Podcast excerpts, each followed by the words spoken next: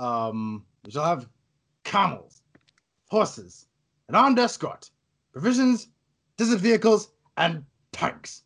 You're welcome. Nice movie podcast, everyone. Hi. Ah, I like it. Steve's stoked for this one.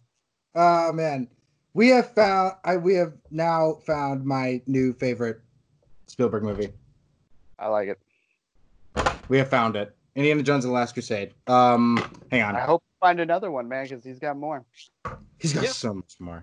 Um, so that's what we'll be talking about tonight. Okay, so quickly before we get into news and I start the timer, uh, Corridor Crew did a video on um, visual artist, visual effects artists react to bad, great CGI. Guess what movie came up, Alex? Riccio. I don't know what. Crystal Skull. Uh, I'm Oh, not surprised. Gosh, We really? are getting ready. It's next episode. Oh, so you? So okay. I mean, I got a sneak peek. I have to watch the entire movie, but I'm already dreading it. wait a second. So you've never seen Crystal Skull, or just I have seen Crystal Skull, just not in a long time. okay? I mean, again. All right. I did okay, say well, last week I did have to see it. I still hold to that. Well, what? Let me ask you this: What were the scenes that you saw in this video they mentioned and obviously bashed? The monkey swinging, obviously, the whole jungle chase, pretty much. I got to be honest. I like the ants. I I like. The Anyway. like the ants. Yeah, All Of man. hang That on. death is brutal. That death. Do you want to die that way? Do you want to drink the wrong cup of Christ and turn into uh, a husk within 30 seconds? I think that looked cheesier than than the ants in Crystal Skull for sure. In fact, I was like, oh, this looks worse. No than- way. I will buy. I will buy turning into a husk in 30 seconds because you drank the wrong cup. Other than being eaten alive by giant three-inch ants. Nah, dude, I would rather go as a husk, man, because basically you're just getting old really fast. You're just No, it's not that. I'm not deciding which way I'd want to go out. I'm deciding which one I would buy more. What do you mean buy more? That I would be. That I would like. That I could like suspend my disbelief for more. Oh, it's not about suspending disbelief for me eh, at all. It's about the the re, um how the effect works. Is the effect cool looking? Is it something that's like awesome? Like I, I think the ants looks better and it's more effective than when I'm watching this guy do it right now. And so we're about to find out. He just drank the cup, and his his makeup is getting darker. Uh, he's now paler. He looks like Alan Alda in The Aviator. He's walking over to her. Uh, his hair's growing long. She's screaming. It's pretty cool, I'll admit. But General no, prepare your men. he doesn't look that good, man. It- I mean, the effect looks good. No, he it doesn't. doesn't look good to me the same way that it did in like Raiders. And, and to be honest, the whole point is you want the guy to go out horrific. And yes, it is horrific idea, but I don't think it looks horrific enough for me. Whereas a guy getting pulled into an anthill by ants who crawled into his mouth and every orifice of his body and dragging him in there, like, I'm sorry, dude. That is horrific to me. That's that is and it looks good. I think so. But we'll get to that movie. We'll get We'll to get that to that movie. movie. That's one of my few Okay. complaints about this movie. I think there are things like that where they're ambitious. I think th- that is an um that is an account of ambition. They're trying to go further with claymation. Like they want a practical effect, but they don't want to do CGI yet. And they've already done the abyss by this point. James Cameron's done the abyss. So like CGI is out there. But like when the guy's falling in the tank down the way, like he's trying to mix these practical ways with new effects by not doing CGI. And it's it's ambitious, but I think it doesn't. I think it ages this movie more than the other ones. Um, and that's just one of my few complaints about this movie for sure. Like I have like one or two tiny complaints. I I'll get to my opinion later. Okay. Um. All right. Zach, timer starts now. Okay, so Alex, I know you and I are very, very interested, and we've been following this for a little bit. Chris, I don't know how much you followed about this, but I hope you have. Uh, we got the first images of the Dune movie. I'm We did? keeping an eye on it. I always have. It's been. Denis Villeneuve. I have to now. I've seen too many good things from him now. Oh hell yeah! It, it's mostly just people standing in the desert and or beach, and they've got like things in their nose, and their hair is coiffed, and they're wearing all. But they look like they they look like um um Kylo Ren did in the forest, right? Right when he was Hey, about to hey. Spoiler alert, they're on Jakku. Uh, well, that is not. That, once you see, I'm assuming once we see the worms, that's going to change your mind. Um, I'm hoping these worms are going to be gnarly. yeah. Um, we also got our first image of Jason Momoa. He looks very weird without his beard. Not see that. I think he got a new bodysuit. Uh, no, that's just Jason Momoa. Uh, no, there's about a half a dozen images that we got that included like the bad guys, the good guys, uh, with the new costumes. Uh, we got an explanation of what the costumes do. The idea is the things in their nose is like capturing water so they don't overheat. Oh man, this movie's gonna be gnarly. That's Uh, the- Oh, I think that's in the David Lynch one too. Yeah. holy Yeah. cow! so we got um we got a bunch of information. We got to see Zendaya There's gonna be uh, so for the full, full time. Yeah, we, we uh we showed some of the visual effects of their eyes like super blue if you've ever read the book. Um Ah, those blue eyes. yeah uh we got images of the director on set. Uh we got Go after the spice. we got all kinds of cool stuff. Uh obviously it's a lot of people just standing around the desert and a bunch of other random stuff but uh this is something to watch i'm really excited there's a lot to talk about with this movie uh, oh yeah and then we also got the first like look of like what the um what like the title card looks like we saw that too I want to see the aliens. um They're creepy. No, that's the thing. That's the one thing that works in David Lynch's Dune is so the you aliens. know all really the cool. aliens. You know all the aliens you saw in Valerian? They're just gonna import that.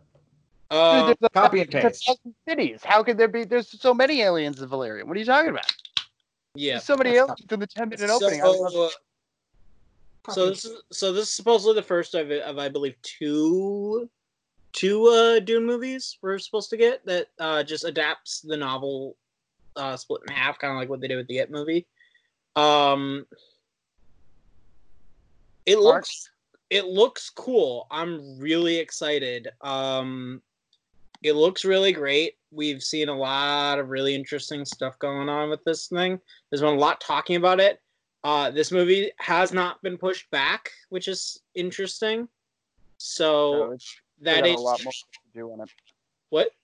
They probably still got a lot more work to do on it because the filming is done. It's probably just all post production. Oh yeah, yeah. But post production can be done through a quarantine though, because it's all a lot of it can probably just be done at home and yeah. As long as that filming is done and they don't need to do reshoots, they're good. Uh, which supposedly they they don't. So um, this is good. This is good news. Uh, so the movie's still on track to release. I believe in December. It's supposed to kind of be in that usual Star Wars slot, that kind of halfway through December, right in time for the holiday season slot that Star Wars usually gets. Um, so there's there's good news. I'm excited. This looks really cool, and you know, as weird as it is in this unfortunate weird time we live in, this is good news to hear. Is that this movie's gonna come? Yeah, Chris. I mean, a lot of a lot of what Dune is is in Star Wars as well. Actually, by the time the story really gets going, um, Paul Atreides really comes a, Skywalker type. So, um, I honestly think good things. I, I I don't see how this is going to be bad. I mean, it's not. I don't. I don't think it's necessarily going to have a fun tone like Star Wars. I certainly think that um, it'll be beautiful. Zach, It probably helps that the guy who wrote it has written like five Academy Award nominated films. Okay. yeah, okay, listen. This movie had me at Denis Villeneuve. Yeah, It but it's also written by Eric Roth, who's the guy who wrote Forrest Gump, Munich, Curious Case of Benjamin Button, and A Star Is Born. Okay, this movie's gonna be dark. That's a very good call. Yeah, but to be honest, uh, works a lot with Spielberg. He knows how to make he knows how to make the most out of emotional moments and set pieces, especially set. Uh, the other writer is. I'm just trying to see what the other writer did. Uh, the other writer did Doctor Strange with Scott Derrickson. He wrote Prometheus. Oh boy. He wrote the initial script for The Mummy before it was taken and rewritten. Uh, it's He wrote- it's- he wrote parts of Passengers, which was Don't know. not good from what I heard. Uh, Mm. he's a It- he's he's written It stuff. sounds like maybe he had a shot and then Eric Roth came in and fixed things, or maybe it was the other way around because it, they sound like they're two guys who have different skill sets, which is one is an action guy who Yeah. can like make things light and succeeded with Doctor Strange and maybe is getting better with his film. Um, and the other guy is Eric Roth. So Yeah, I mean, in fairness, uh, Denis uh, Villeneuve is also partially wrote this, so it's written by the three of them together. Oh man. Oh. like I agree with Chris. I like his stuff. So Yeah, so Uh, I oh Dave Batista's in this. Zach, kill the echo. sorry. Thank you. Continue. Um, um, yeah, I'm excited. yeah, so um, I think we also had a few deaths this week, right? Rest in peace, Eric Lanahan. Yeah, uh, Eric Lehan wasn't the only one. There was also that that uh, anime actor who also died, too. Oh, the guy who played uh, Leon in Resident Evil 2? Yeah, The original Resident Evil 2.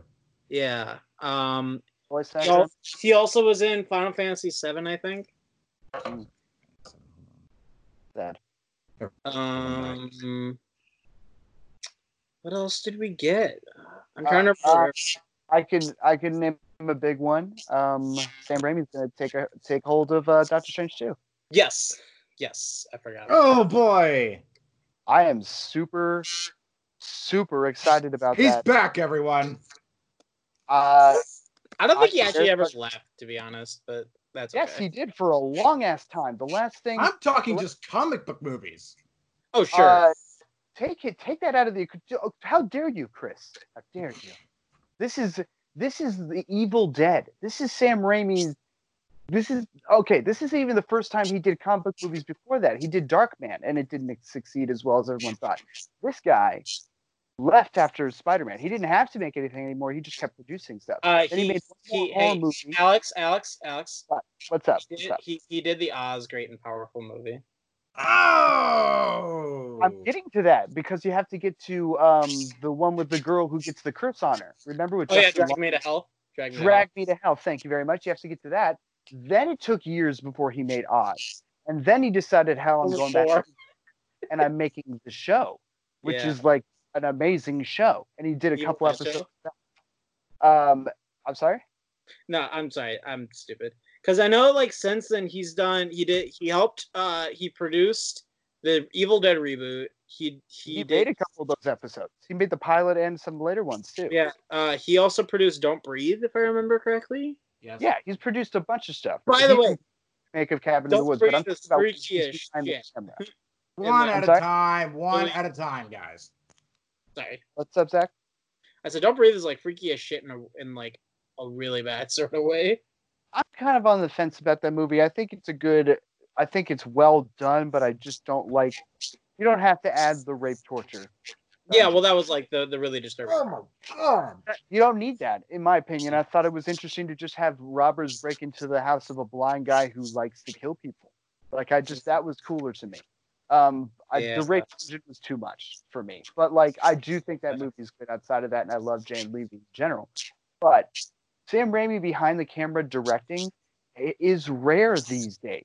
Yeah. So I'm very excited to see him do something that is action and comedy because it's Marvel, but then also can add some trippy, scary elements. But also, he's the king of tr- of camera moves, of making stuff look interesting, practically and Yeah. CGI wise. He loves to have fun with the camera. I am extremely excited to see him work with Benedict Cumberbatch and Chiwetel Ejiofor just to make a good, uh, just to make a good, uh, awesome action movie with trippy elements. Yeah. Um, I'm also kind of really excited to see like him do because there's obviously a lot of talks about Doctor Strange 2 having a big um Lovecraftian theme to it too on top of everything else. Um Yeah, just intense. and that I'm really excited to see like Sam Raimi like do like full blown Lovecraftian. Like he's done a little bit with it with like Evil Dead and stuff, and there's some weird shit that happens in that. But like Yeah, his Him- are very him and Del Toro are like the two I want to see do an actual Lovecraftian movie. Dude, again, see Reanimator and see From Beyond. I think I think that director already exists for you, and he just recently died. Yeah. Um. All right. Um. Is there any other big news that I missed before we talk about? I know Chris is probably really it. that I talk. Uh, I can't think of anything. Chris, is there any news we want to talk about before we talk about old friends not forgotten? Bring it. Let's do it. Uh, you don't have any news. Do Okay. it, talk about it. So This Wars was the best Clone Wars episode ever. Ever. season seven, episode nine, old friends not forgotten. We are at the siege of Mandalore finally. Ugh, Revenge of the Sith has officially started. I am back. I am Uh, back from the dead. yeah officially as of the start of this episode we are at the we are coinciding with the events of episode three revenge of the sith Three episodes left. four episodes Three. oh yeah yeah, yeah i guess three yeah you're right um so before we really go nitty gritty chris i want to i want to talk to you a little bit about the title card for this so the title opening. So, Alex, to give you a kind of a, a brief uh, example of how most Clone Wars episodes open up, is it opens up with the usual, you know, you know, the 1940s, like here you go, guys, here's what's going on in the war type, uh, type uh, opening. Uh, Star Wars. yeah, for Star Wars. Um, we usually get that opening, kind of recapping the last couple episodes. This episode didn't open like that. It actually opened with the Okay. No, no, no. You, you're. It did, but it was missing things. Like it started out with the I'm title, getting- Star Wars: The Clone Wars. No, no, no, Yeah. no. It started out like that with and the, the but in with red the- and yellow. with the title card in red and the original Star Wars intro theme mixed in with the Clone Wars theme as soon as it cuts to the um recap. I didn't see a recap on when I saw it, so I don't. There was. I- I didn't. I don't remember. I don't. I don't forget these things. This was iconic. No, no, no, no, no, Chris. We will Chris, be Chris. talking about this episode of I'm, television for the I'm not rest of denying. time. Not This denying was the greatest Literally thing ever. There's a possibility the version I saw just Shut yeah, up. but I didn't see a recap. Anyways, um, God, it It was so good. a very cinematic opening. Yes. and Um, it looked cinematic. This yeah. is the best Clone Wars is- ever looked. Ever. this, this Alex, this episode felt like a Star Wars movie. It didn't feel like a Clone Wars episode. It didn't feel like whatever else. This was a Star Wars movie, and this looks, this feels like the first, first fourth of a Star Wars movie. And and I talked to Chris a little bit about this before, but I'm pretty sure that Disney's going to release these last four episodes as a singular Star Wars movie. And I, All I for. I will see this on the biggest screen possible. Yeah, this this these last four episodes, Old Friends Not Forgotten, The Phantom Apprentice, Shattered, and Victory and Death, I think are gonna be a movie. Well, I can't wait to watch it on. Why did you say the episode titles? Why did you do that? Sorry, Why Chris. did you do that? It didn't Now I have to forget the last five minutes. I have to forget the last five minutes of information just to forget that little nugget. Well, it's very Okay. simple. Let me just do this. I'm on a hula dance outside your house. I got a tight shirt on and it's got a bow because it took the It's front like and put it 45. You under. know with a hula thing on. Well, I've also got a lot of hair in my coconuts? Can't you see I'm shimmying?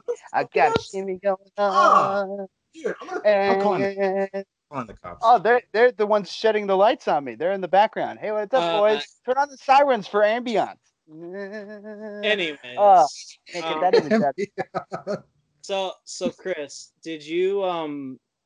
Because I know you've seen The Mandalorian. Did you catch a couple? no, I haven't seen, I haven't seen a single episode of The Mandalorian. I haven't seen a single one. Dude, Who do you think I am? I he's, not- he's pointing out that I he's slyly pointing out that I haven't seen it yet. yes. Okay. Um, Does it dig at me? did you catch the couple Mandalorian references in this episode?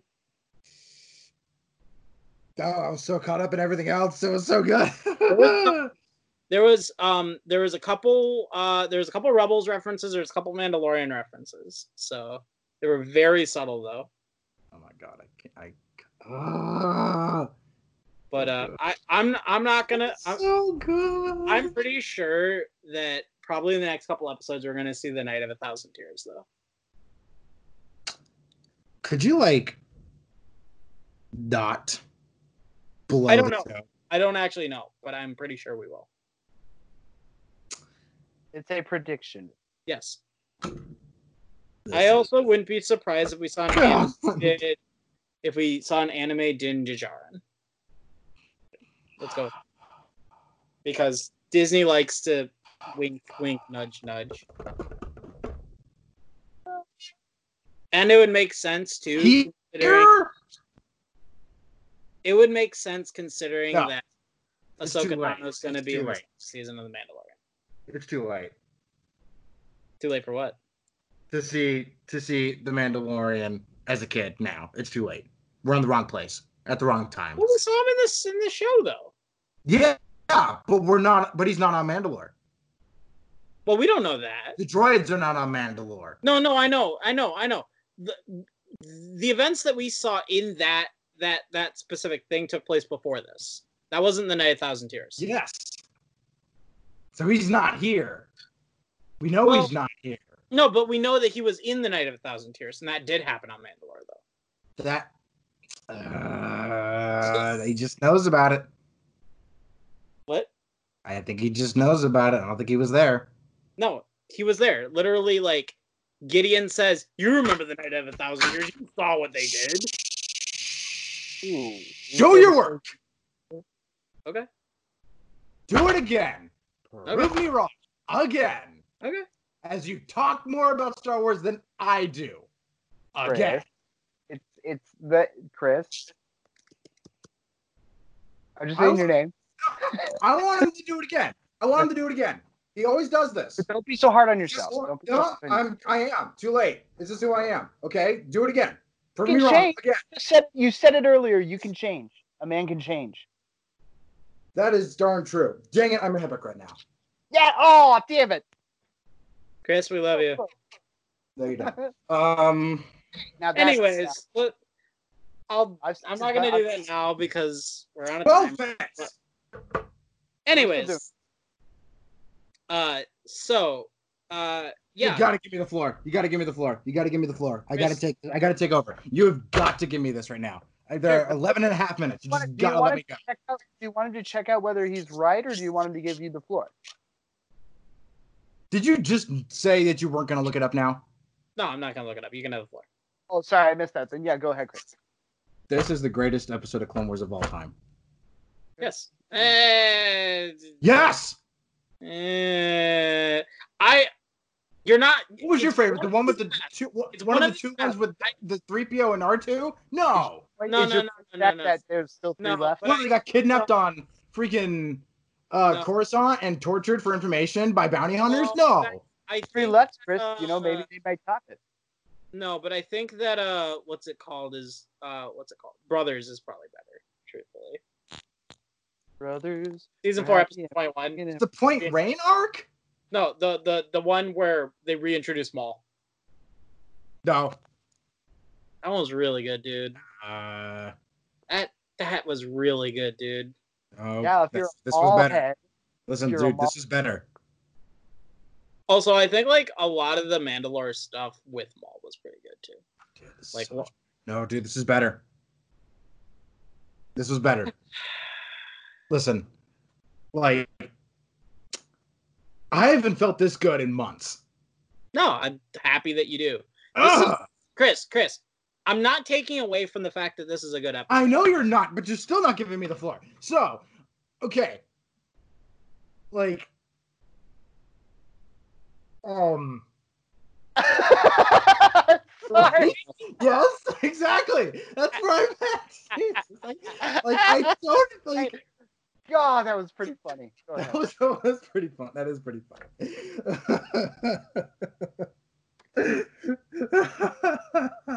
um, Great.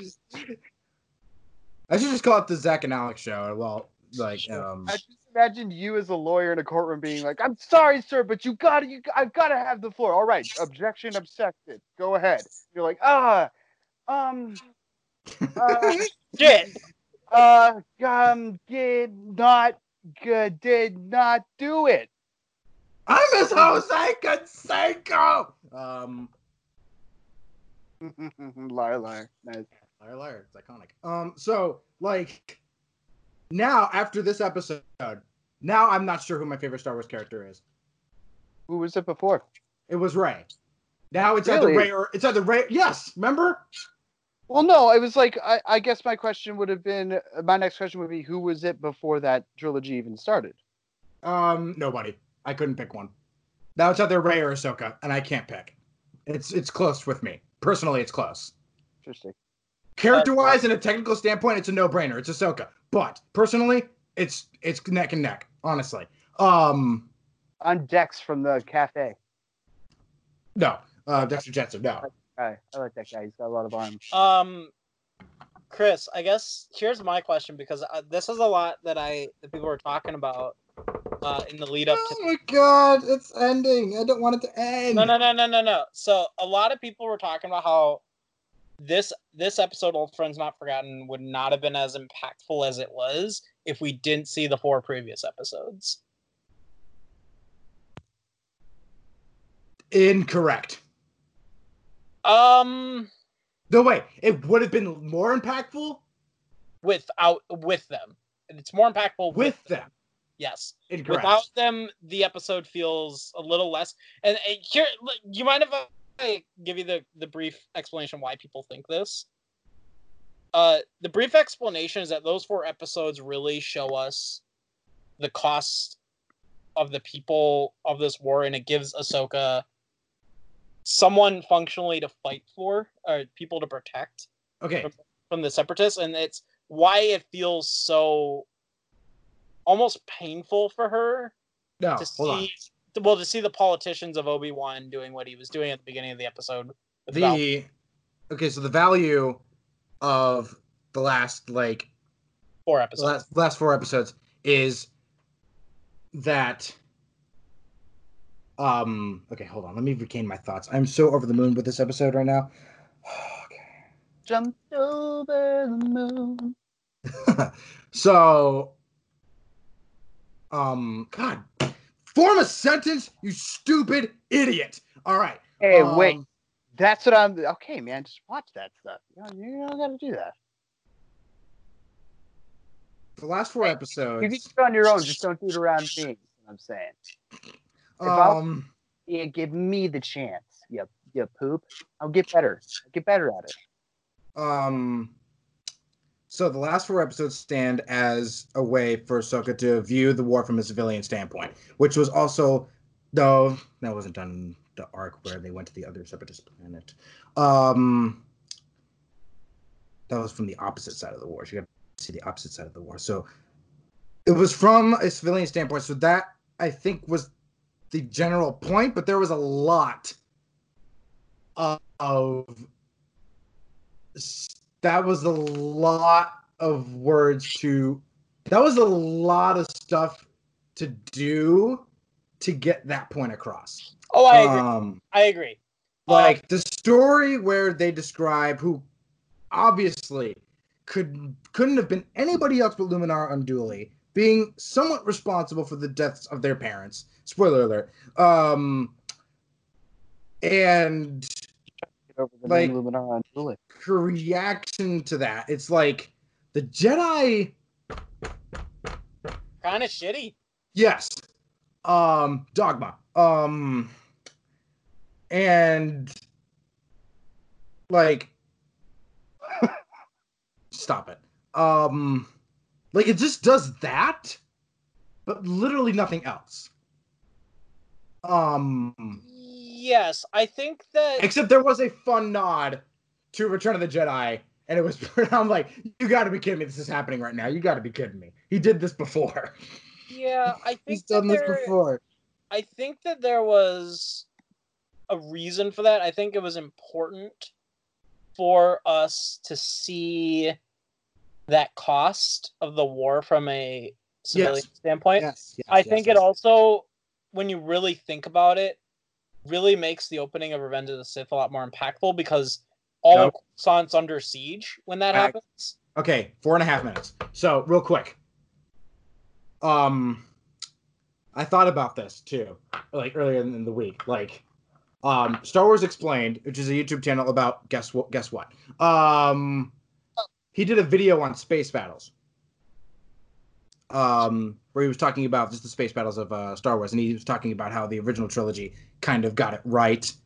Um got got like got it right. Rogue One was the closest that we've gotten to it, but the other ones, like Force Awakens and Rise of Skywalker, and even like the sequel trilogy, um, they just weren't like they either weren't big enough or they weren't personal enough.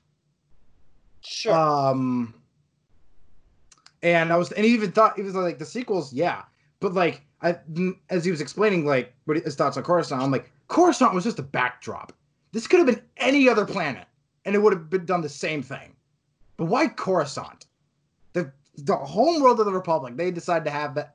Look, Alex, you might be right. Lucas might be the insane one. Um, no, he is hundred percent. Have you seen Howard the Duck? Yes. Here's the thing. Here's the thing about Coruscant and why it But no, had no, no, no. Let me let me just um wrap up on Clone Wars because three minutes. Um, I held on to every second of, of Anakin and Ahsoka because that was the last time they'd ever talked. Yep, that is the last time Anakin Skywalker talks to her before Before he becomes Darth Rebellion. Vader. Yep, before the events of Ren. Well, we know that she doesn't see him even after he becomes Vader. We know the next time she sees him is in Rebels, Yes, which is twenty years. Oh my god. Yes. Um, which is 19 years later. So it hit me hard. I didn't think the prequel era could do that, but it did. Um, Well, I think this like exemplified the the minor parts of the prequel era that were really good. Specifically, the real like the fact that you really feel for some of the characters, um, and this really added a lot to the stuff of the pre- prequel. This actually, I think, almost redeems a lot of Revenge of the Sith. To be honest, because a now we- lot, a lot. it does it it redeems a lot of the issues. This whole Revenge- show does. I don't know if this show redeems the entire. yes, all of it, the whole show. But this episode specifically redeems a lot of a lot of the sins of the storyline of episode three. Uh, she says good luck, and he doesn't say anything back. I, w- I almost cried. Oh my god. Um, and then the actual siege of Malachor. Oh, it was so Mandalore. great. Mandalore. Sorry, Mal- I'm thinking of Rebels. Man- Mandalore. Um, Malachor! Malachor! we did that movie. Um, so yes, this is awesome. We have three more episodes. Um, it's gonna end, and it's gonna be sad, and it's gonna be great. And oh my god, this show is so good. He's so ex- he's so ecstatic. I knew. Alex, he'd- watch the darn show, then watch The Mandalorian. Would you please catch up? I mean, I'm gonna probably wait for the Mandalorian now a little bit longer. Like Season two is not. I've got time, but either way, like, um, To I give you a again, good chance, just- though, Alex. I'm. I, let me finish. Let me finish. I'm gonna watch Clone Wars when I watch the movies again because I'm gonna watch the movies chronologically. Yeah. It's gonna be a long time before we get another like major property that goes further than Rey. So like I've got time, guys, and I've got time to like really dig into it.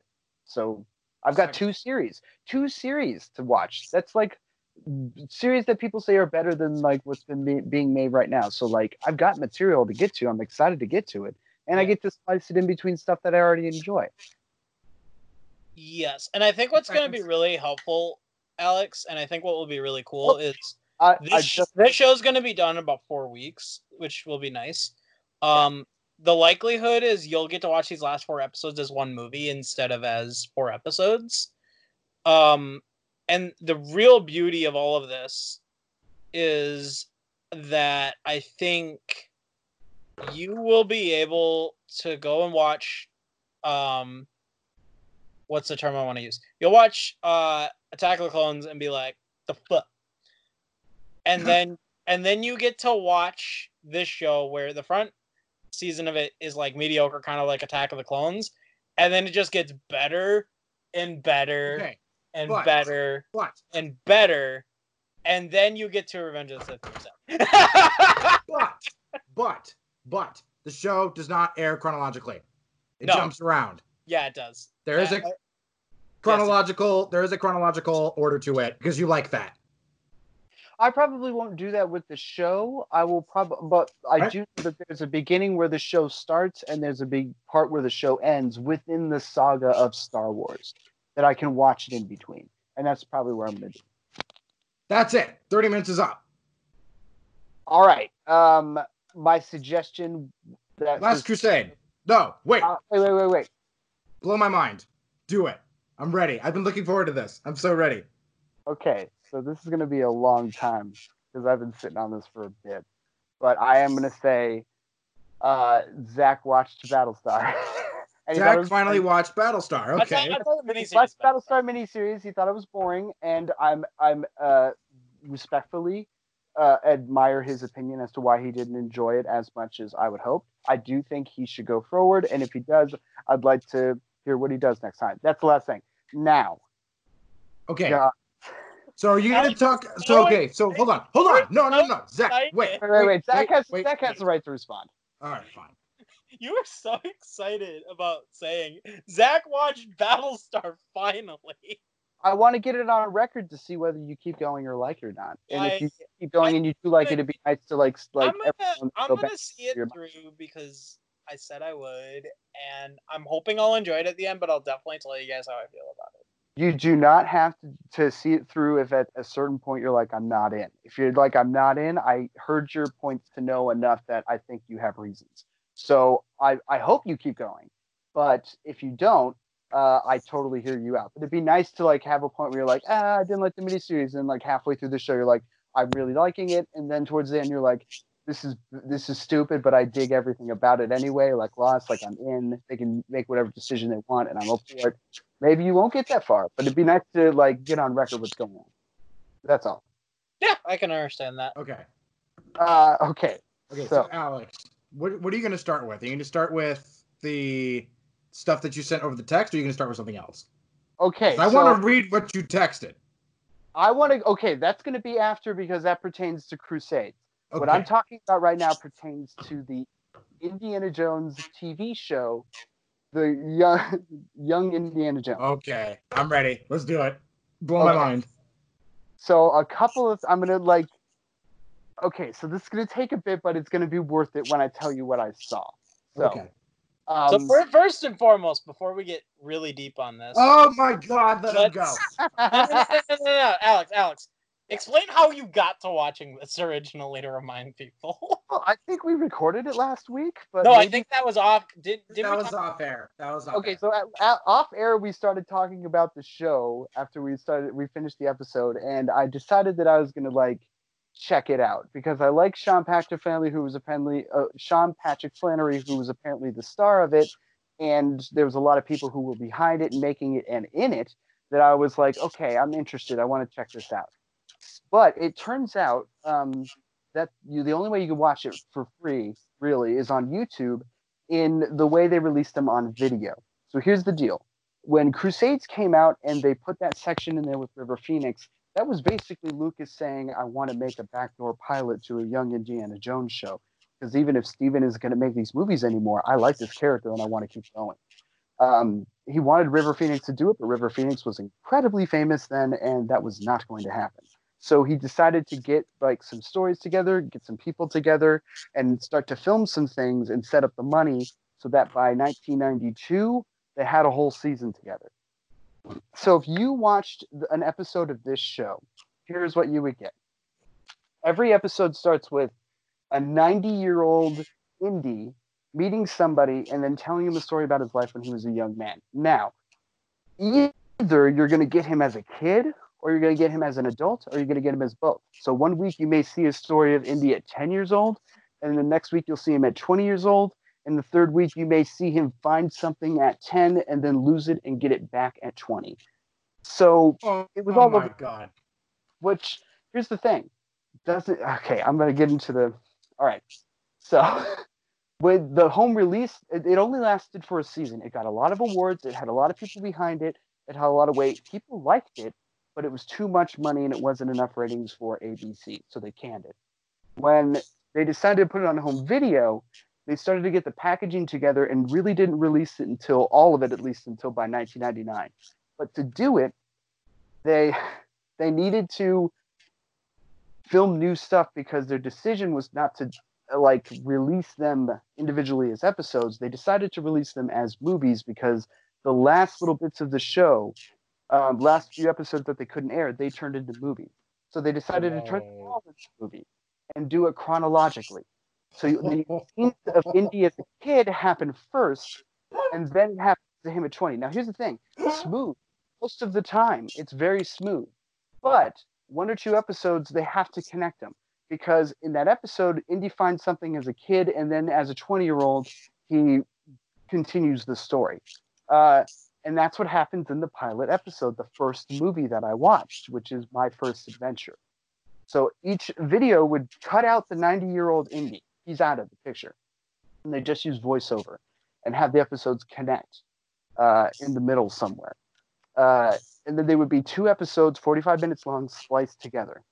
Uh, the they would have continuous things through episode by episode. Um, they were very educational. He always went somewhere. The crew went there. They threw money at the show. It's beautiful, guys. It's really well done. Um, and he always meets either a kid his age or somebody famous. So he meets like he goes hunting with a Roosevelt he meets Degas and Picasso. He like he meets, Oh he my meets god. the guy who plays Lawrence of Arabia. He meets him. But like I like I gotta tell you guys, I really liked it as I kept watching. I would highly recommend that you guys watch this show. At the end of the day, please watch this show. However, I didn't know that when I first started.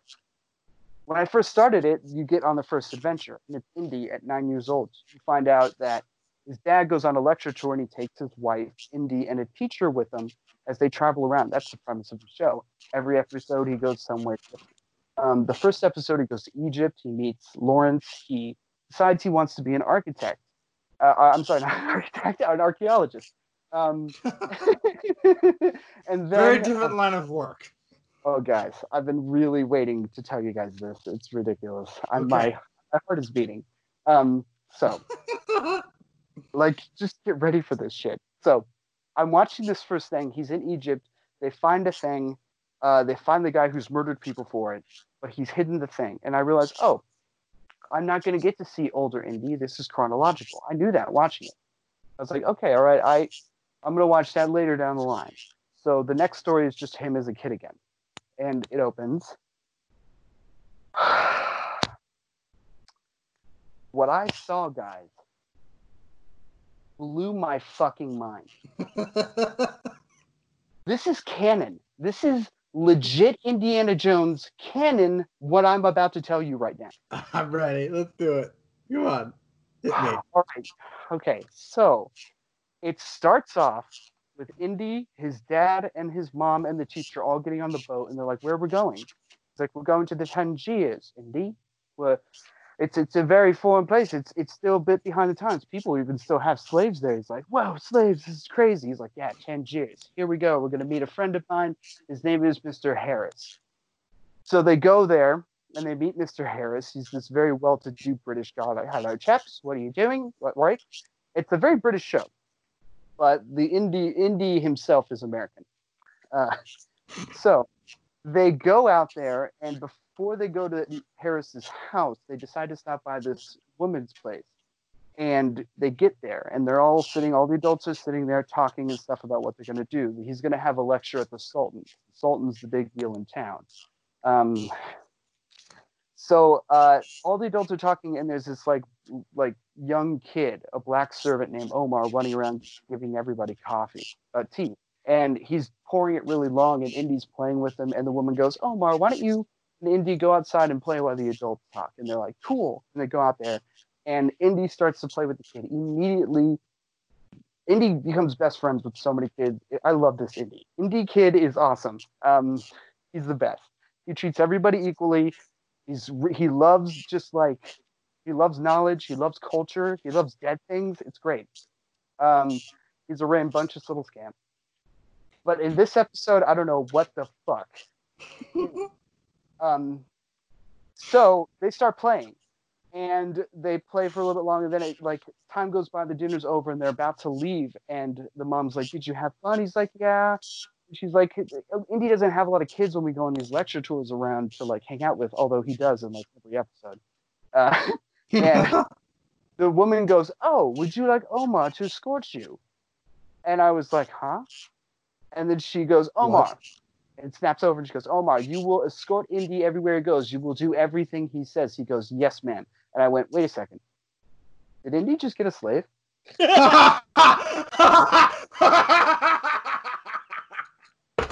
Guys, Wow. Guys, guys, oh, God. Oh my God. don't know. Stop laughing as soon as you can, dude, because this is gonna get crazy. Okay, Guys, buckle here, the I'm fuck up. Okay, I'm ready. I'm here. Wow. Okay. Okay, so they decide to travel on to Harrison's house. They're on their way, and Indy's telling Omar all about his life. He's like, I've been here, I've been there, I I, I want to be an archaeologist. And he shows him a map. He's like, Wow, wow. And he's telling him about what it's like to be an archaeologist. He's like, Omar, what do you want to be when you grow up? He goes, I'm a slave. And I went, "What?" And then he goes, No, no, no, no. What do you want to be when you grow up? He's like, I'm a slave for life. It's a whole life thing. And then the scene just ends. Uh, they get to the house, Harris's house, and they want to start playing again. But Indy sees this like, like guy sneaking around the house. He thinks it's. And he like tells him to get the guards, and he starts throwing fruit at him. He's like, "Get out of this house! This is Mr. Harris's house." Well, guys, it turns out it's Mr. Harris. Mr. Harris is dressed up as a peasant so he can walk around. oh, by the way, he's wearing brown face. Anyway, Mr. Harris around. with- hold on, hold on, stop, stop, stop, stop, stop, stop. Time out, time out. I'm sorry. Did you catch that too? Did you catch that too, Chris? Yeah, I caught that. It's fucking away. Can only- Apparently, they don't like Westerners out in their town. The Europeans are like not good there. Like he went there to go meet a guy at the Sultan's, but the guy insulted the Sultan, and the Sultan cut his head off, poured salt all over it, and put it on his spike. And he tells Indy, he's like, it was really gross. And then he's like, were the eyes open? He's like, yeah, dude, they were open in every. He's like, yeah, it was crazy. And he starts washing the brown face off. And he's like, that's crazy. He's like, yeah, don't tell your parents though. I'm gonna go change. We have a lecture. What? So on, stop. stop. no, no, no. Okay, go ahead. Yeah. I'm crying because you, he's walking around as a peasant in his own house a- and he's wearing brown face. Chris, buckle the fuck up. This is about to get real. Okay. Keep going. Indy runs over to Omar and he says, Omar, guess what? You want to see a salted head on a spike in the middle of the city? Omar's like, you can't go to the city. And Indy goes, Don't worry, I have a disguise. No!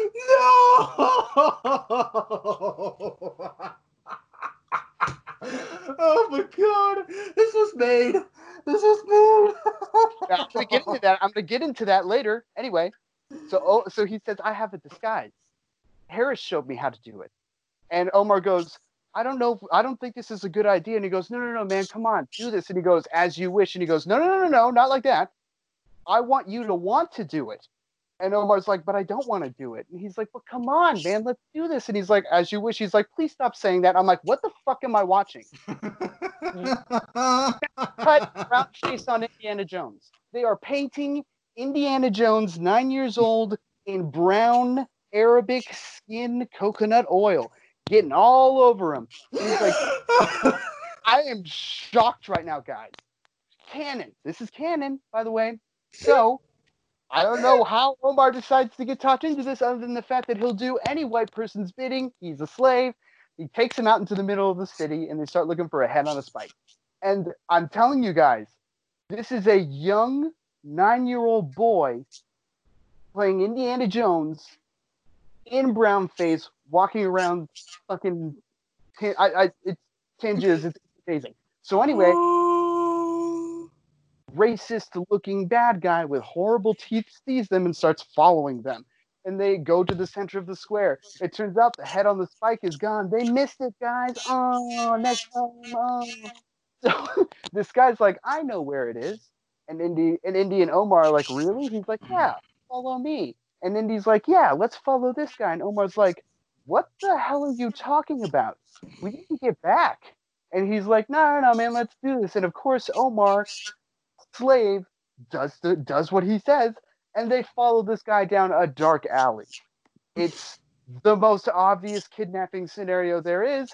He just leads them into this hidden area and they kidnap him. They kidnap him with a bunch of kids. They make an effort to show you the other kids are getting kidnapped by these people. And Omar and Indy get kidnapped by bandits who are going to sell them into slavery. They make it all the way out into the desert, guys. And then the adults hmm. get back from their thing, and Harris and the dad start going around and trying to figure out what happened. They still don't know they've been kidnapped yet. And so they get kidnapped. They're in the middle of the desert getting wandered out by these bandits, and they decide to sneak out at night. In the middle of them trying to sneak out at night, other bandits show up, completely murder the guys who kidnapped them, like decapitate these dudes. Like it's murder. And they pick up Indy and Omar and they throw them in baskets, and Indy's like, what what are we what are we gonna do now? He's like, I don't know, man. Like maybe they could have found us before. Maybe there were people who could have recognized the guys who stole us at the village, but those guys are dead. No one saw this. The best thing we can hope for now is to pray for a good master. Actual line from the show. Indiana Jones says, Why don't I just tell them who I am? He's like, Then they're gonna fucking kill you and throw you in the desert to get rid of the evidence they don't want the hassle of having a fucking European rich kid here. And then he's like, I just can't take a shower then? And he's like, yeah, pretty much. Smash cut to slave market. That's right, guys. We're at a slave market now. Like watching kids whip slave market, like they are whipping kids. They're crying and whining. And Indy goes, Is this what you went through, Omar? He's like, Yeah, dude, I don't even know my family. And oh I'm like, my lord. What is going on right now? Are they actually like? It, this is ridiculous. So anyway, they put Indy on on the. They put Indy on stage. There's an auctioneer. He's like, "Do you want this kid?" He starts looking at Indy's teeth, going through his hair like it's fucking roots. I don't know what the hell I'm watching. And then all of a sudden, yeah, no, there's a guy who bids him out for five hundred dollars, and you see him give him the money. Ladies and gentlemen, there is a there's a man out there who legitimately in one country has paid for Indiana Jones. He owns Indiana Jones. It's canon. guy owns him. So Indiana Jones this guy, and he picks him up and he throws him over his shoulder and he takes him out of the market and he puts him on the ground and he's like, "Do you know how weird your parents are?" Boom! It's Harris, hidden Arabic brown face the whole time. He found the market. And he found that. So Indy's like, You're gonna take me back to my parents? He's like, Yeah, dude, man, why would you do that? By the way, you look great. You got a knack for this. I'm like, guys, focus. And then Indy is like, Omar's in there, we gotta get him. He's like, Omar's fine. We gotta go, man. They're gonna find out. He's like, What are you talking about? We gotta get Omar. He's like, Any master will do with him. He's a slave. I'm like, What the fuck am I watching right now? And he's like, we gotta go get him. He saved my life. And he's like, I've got a hundred dollars, man. I don't know if I can buy this kid or not. But he's like, let's do it. We go back in. He starts bidding up, and then he lands on a hundred dollars. The last thing, all he has to do is make sure that somebody else doesn't bid. But he pissed off another guy when he bought Indy for bidding, and this guy wants to make a fool out of him. So he will be, bid over a hundred. So Indy goes, "No, master, you don't want that kid." Pointing at Omar. He, is mute and dumb, and he's like, why would you why didn't you tell me that before? Why did you make me look like a fool in front of all these people? And then he smacks indy in the face and he goes stupid slave. And i'm like what the fuck? And then he buys omar because no one's willing to pay more than $100 for a meat slave picks them both back and takes them out of that. No harm no foul. None of the other kids are rescued. None of the slave traders are paid for their mistakes.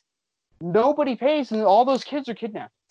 All of them. They're slaves now but Indy and Omar are okay, except Omar's still a slave, by the way. You don't want to forget that because when they take him back and they're all like, his master's like, how was he? Was he good for Indy? And they're all like, yeah, he was good. And yeah, Indy's like, yeah, he was great. And they look at the dad, and the dad's like, Yeah, he did everything Indy said. And the woman's like, good. And I'm like, what was she going to do if he didn't? It doesn't matter anyway. Indy says goodbye to Omar, and he's like, oh man, ah, that was a scrape, man. I, I hope I get to see you down the line. I hope one day I can show you the ocean and the Himalayas. And he's like, Indy, I'm a slave. I'm gonna be a slave forever. All I have are your dreams, which I very much appreciate. And it gives him the map. He's like, now I have a map of places I can never go. Thank you. And then Indy leaves. And I don't know what the fuck I just watched. I'm like, this is the show. This is young Indiana Jones? How have I never? How are people not screaming from the rooftops? Who gives a shit about a fridge and a nuke? Indy, slave, wore brown face, and then was sold into slavery. That's all fucking canon. That's canon, guys.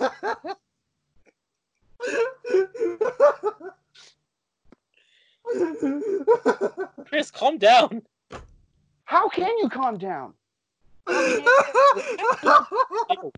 Not I that mean- funny. Oh to me, that is the funniest thing I've ever heard. Are you kidding me? It was amazing, Zach. It was amazing. I had no idea what this show had to offer. I had no idea what it could do. And then to see the most racist, un unacceptable thing I could ever see, part of a property that's pretty good for a long time until Crystal Skull. I was like, I was laughing my ass off, man. I was I've been telling everybody because it boggled my, mind.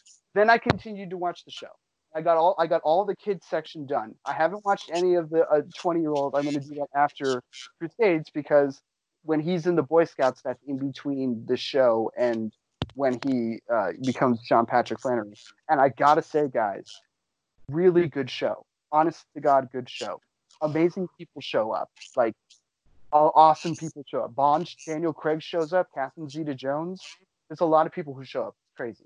Um, like Oh writes God. good sections of it. But here's the thing: I needed to know what the fuck happened there. Because then when I kept watching, I was like, why is this so good and this episode so bad shit insane? Well, it was made later, years later. It's one of the fillers. So I was like, okay, that explains why some of the actors are older and they don't do some of the like tropes of the show, but it doesn't explain the batshit insanity. Something happened here. And then I kept watching the show and I hit into another episode. Now, every episode is from Indy's point of view and his perspective. It never isn't, except for one. And it's an episode where, for no goddamn fucking reason at all, it follows Indy's mom as she has an affair with the composer of La Boheme. Not only that, it's not even a affair. He basically uh, just uh, just like wears her down. Like his the fa- the dad is on a lecture tour in another city in the country, and she's stuck in like Sicily, I believe, and he's just like wearing her down, like over and over, sending her flowers, taking her places. It gets to the point where he's like, "I know you feel it too," and she's like, "I don't know what I feel," and it's because he's conf- he's like gaslighting her.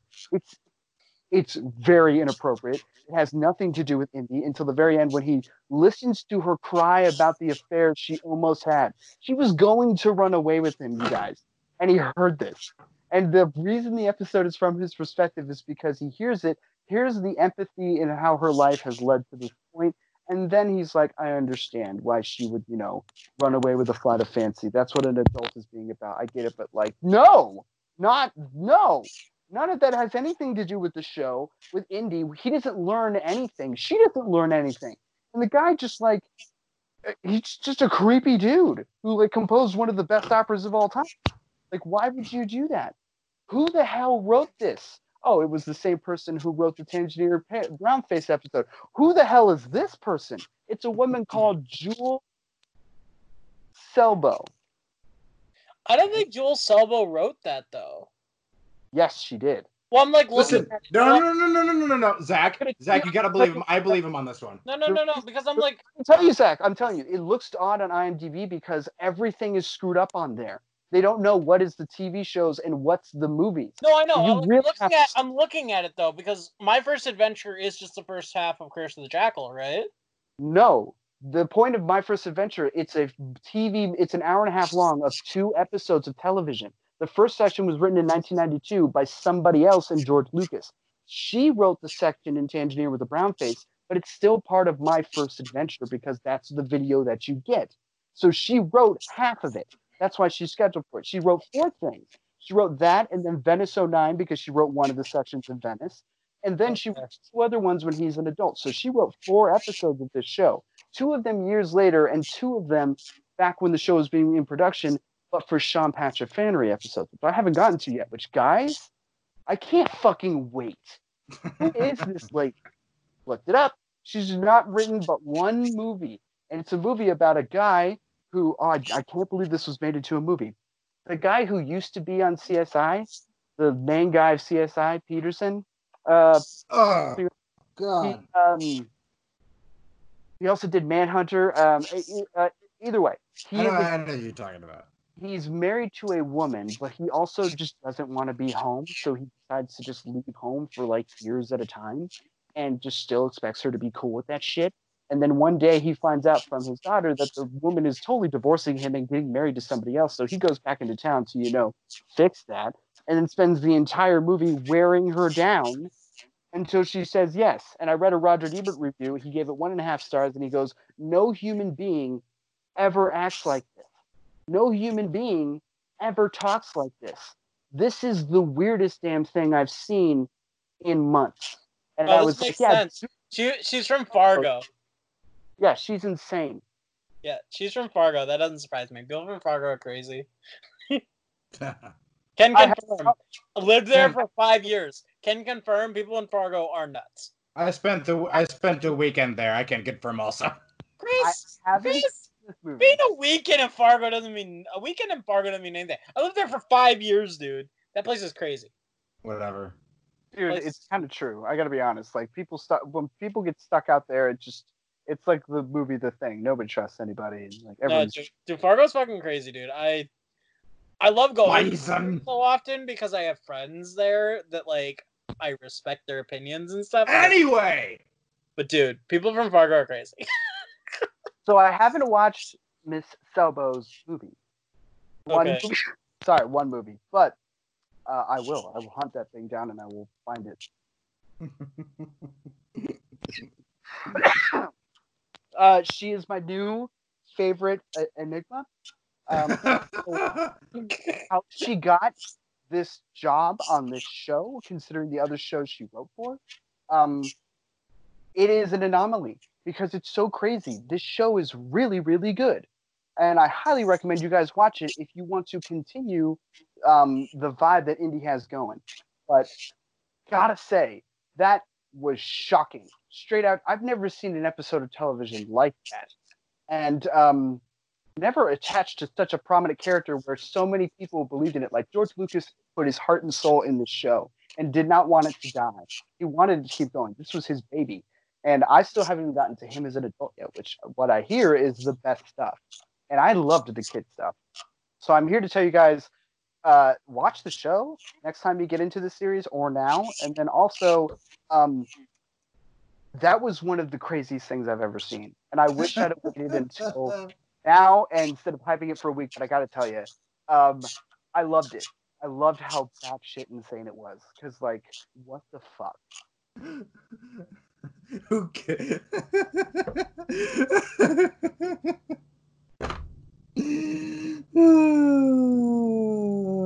Dang. Zach, he's got a lot of I think he's got a lot of ammo it, uh, for his case for uh, Crystal Skull now. Yeah, I mean, I always thought that like He's got a lot of ammo now. watching it We again. can't we can't argue. No, I'm probably in, not in gonna terms watch. of canon, that is the worst thing that's ever happened to Indy that I've seen so far. Period. End of story. All right. All right. Can we Now. talk about can we talk about this Last Crusade alternate thing? Yeah. Okay. So we'll get into the movie soon enough. So let's. I'll. I'll you can tell the second part. I'm gonna get the first part out of the way. Okay. You get the first part, I'll go to number two. Chris Columbus, as he was crawling up the ranks in Hollywood, eventually to make some of the most profitable movies in Hollywood ever, um, did the same thing that Lawrence Kasdan did for the first movie, which is he got suggested in to possibly write with Lucas. But what Kasdan did with Lucas is he actually wrote with him. Columbus didn't write with Lucas. He just was scared and would write what Lucas said and then kind of made it whatever and then turned it in and everyone was like, this is bad. And of course it was bad. Lucas was probably at the point where he was just sitting inside his house doing blow all day and thinking the weirdest shit he ever thought of. And he, of course, wrote it down and was like, I, if I turn this in, I'm fired. He did, and he got fired. And then years later, people found that and attributed it to Columbus until he told the actual story. And it makes way more sense when you realize that this batshit bananas bullshit came from Lucas. So that's why the, why the, the the prequel trilogy is insane. Too much blow. Too much blow. No, it's not. It, it- I don't attribute the prequels to blow. That that those movies were too slow. No, I see. I think he was done with it by then and was actually deciding, oh, I don't want to do blow all day. I want to work. I want to get into the CGI stuff. But he also just, you know, hadn't made a movie in a long time. He'd been producing stuff. Okay. Also, Again, this I've been is that smoking- all the friends he, he had also were been like, doing a lot of blow, so he probably didn't remember a lot of what happened there too. uh, Howard the Duck and yeah, Howard the Duck and this story you're about to say, Chris. Those are the things that are um, okay. Okay. That's- So that's right there. normally I would let Alex do this, but I have to do this myself because I, agree. have to prove that I read this right when you sent it. I knew you would. So if you would allow me, verbatim from what Alex sent. Alex, what's your source on this? IMDb. IMDb. All right. hold on. Internet Movie Database. All right. So, Chris Columbus wrote a couple of drafts. His first draft, dated May 3rd, 1985, was tentatively called Indiana Jones and the Monkey King. oh, God, I'm already tripping up. And revolved around the Garden of Immortal Peaches as the main plot. Yeah, I love it. They just it's written and said as if you know these things. It begins in 1937 with Indiana on vacation in Scotland, where he battles the murderous ghost of Baron Seamus Seagrove. Indiana then travels to Mozambique to aid Dr. Claire Clark, a Hey, Chris, Catherine Chris, Chris, Hepburn you, type. you gotta you gotta get get a hold of the laughter man if you're gonna if you're gonna say it. Zach, shut up. Um, he didn't want to admit that I was right, so he just no. I'm not admit. I know that you're right. It doesn't matter. I'm reading this, and I'm gonna read it the way I want to freaking read it. And that's if you want to be on the show, you better freaking deal with it. No, no, Anyway. it's fine, Chris. It's just every time you laugh, don't say it's a it. problem. Anyway, so Yes. Indiana then travels to Mozambique to aid Dr. Claire Clark, stupid name, a Catherine uh, Hepburn type, according to George Lucas, who was found, who has found a 200 year old pygmy named Tiki Tiki. this pygmy possesses a scroll with directions to the lost city of the Monkey King, Sun Wu Kong. The Monkey King's orchard reportedly grows fruit. Could you, could you repeat that, Chris? I can't. I didn't hear that. The pygmy possesses a scroll with directions to the lost city of the Monkey King, Sun Wukong.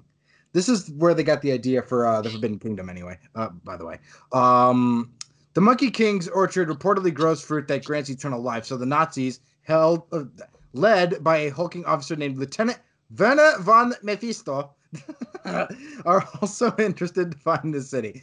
On the boat, on on the way over by boat, the pygmy is kidnapped by the Nazis, led by Mephisto's subordinate Sergeant Helmut Gutterberg, who has a machine gun. Who has a machine gun for an arm and escapes in a three-story tall tent. I don't understand how that's funny.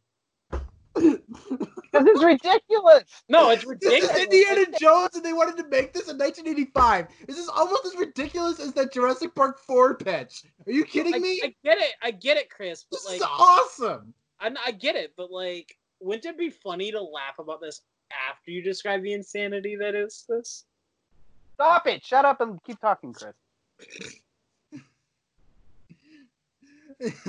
Indiana, Claire, and Scraggy Breer, an old native friend of Indiana. old, an old native friend of Indiana, travel travel up the Zambezi River and rescue him. When they arrive at the gates of the Lost City, they find it defended by guerrilla guardians. Um, this is Uncharted 2. Um, but uh, Tiki is able to reason with them before they can harm anyone. When the Nazis arrive, a large battle ensues between them and the guerrillas, in which the guerrilla, guerrillas commandeer a tank and Indiana attacks while riding a large rhinoceros. Indiana is shot dead in the climactic battle by Miss Mephisto, and who, who gets knocked into a pit of tigers and Indiana is saved by the Monkey King, a skeletal being half man, half monkey. So that's where uh, Tomb of the Dragon Emperor uh, got the idea. Um, through a piece of fruit from his garden, Indiana finally leaves with Dr. Clark and a shape shifting staff he received from the Monkey King. Other characters include a cannibalistic African tribe, Betsy, a stowaway student who is suicid- suicidally in love with Indiana. I love how that's described, suicidally. Um, and a band of pirates led by Kazur, described as a Toshiro Mifune type. Um, I butchered that. Uh, who dies eating a peach because he is not pure of heart. Oh, Columbus's second draft, dated August 6, 1985, removed Betsy and featured Dash, an expatriate. Sorry, I'm bad at English. Um, a bar owner from for whom the Nazis worked, and the Monkey King as villains. The Monkey King forces Indiana and Dash to play chess with real people, so that's where he got the idea for um, Sorcerer's Stone um, and disintegrates each person who is captured. oh my god. Uh, Indiana subsequently battles the undead, uh, destroys the Monkey King's rod, and marries Claire. Oh my god. Uh, location scouting commenced in Africa, but Steven Spielberg and Lucas ultimately abandoned Monkey King because of its negative depiction of African natives and because the script was too unrealistic. They got to location scouting, then they then they axed it. That's hilarious. Um, Somebody had fun in Africa on Universal's on on, on Paramount's Funny. Spielberg acknowledged that it made him quote feel very old, too old to direct it close quote. However, the tank chase sequence in this movie was taken from one of its drafts, as well as the theme of an object that grants eternal life. Members of the Chicago-based podcast Alcohol Alcohol Hollywood began periodically releasing an early draft of the script as an episodic audio play at the beginning of 2017. Oh my god. Does it just sound like a guy standing in his office doing lines, just like dictating this for weeks? Yeah. They wanted to make this in 1985. This is the point I wanted to make before you told me to save it. This is this idea formed eight years before Jurassic Park. This is eight years ahead of its time before they even had the technology to pull something like this off. It's very ambitious, yes. Oh my god. Movie's That crazy. is the 80s in a series of paragraphs. That's all you need to know.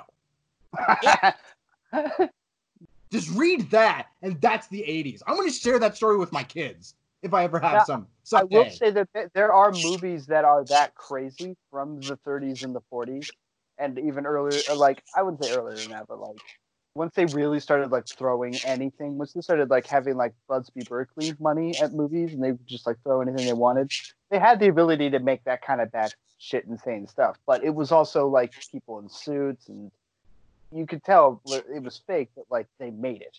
Um, they went for it. Um, the 80s are a bit too conservative for that and, and i think spielberg was right he's like hey it's a little too racist i mean we barely skated on the last one and uh and also this is just like too much it's just too much i don't have the energy in me to do this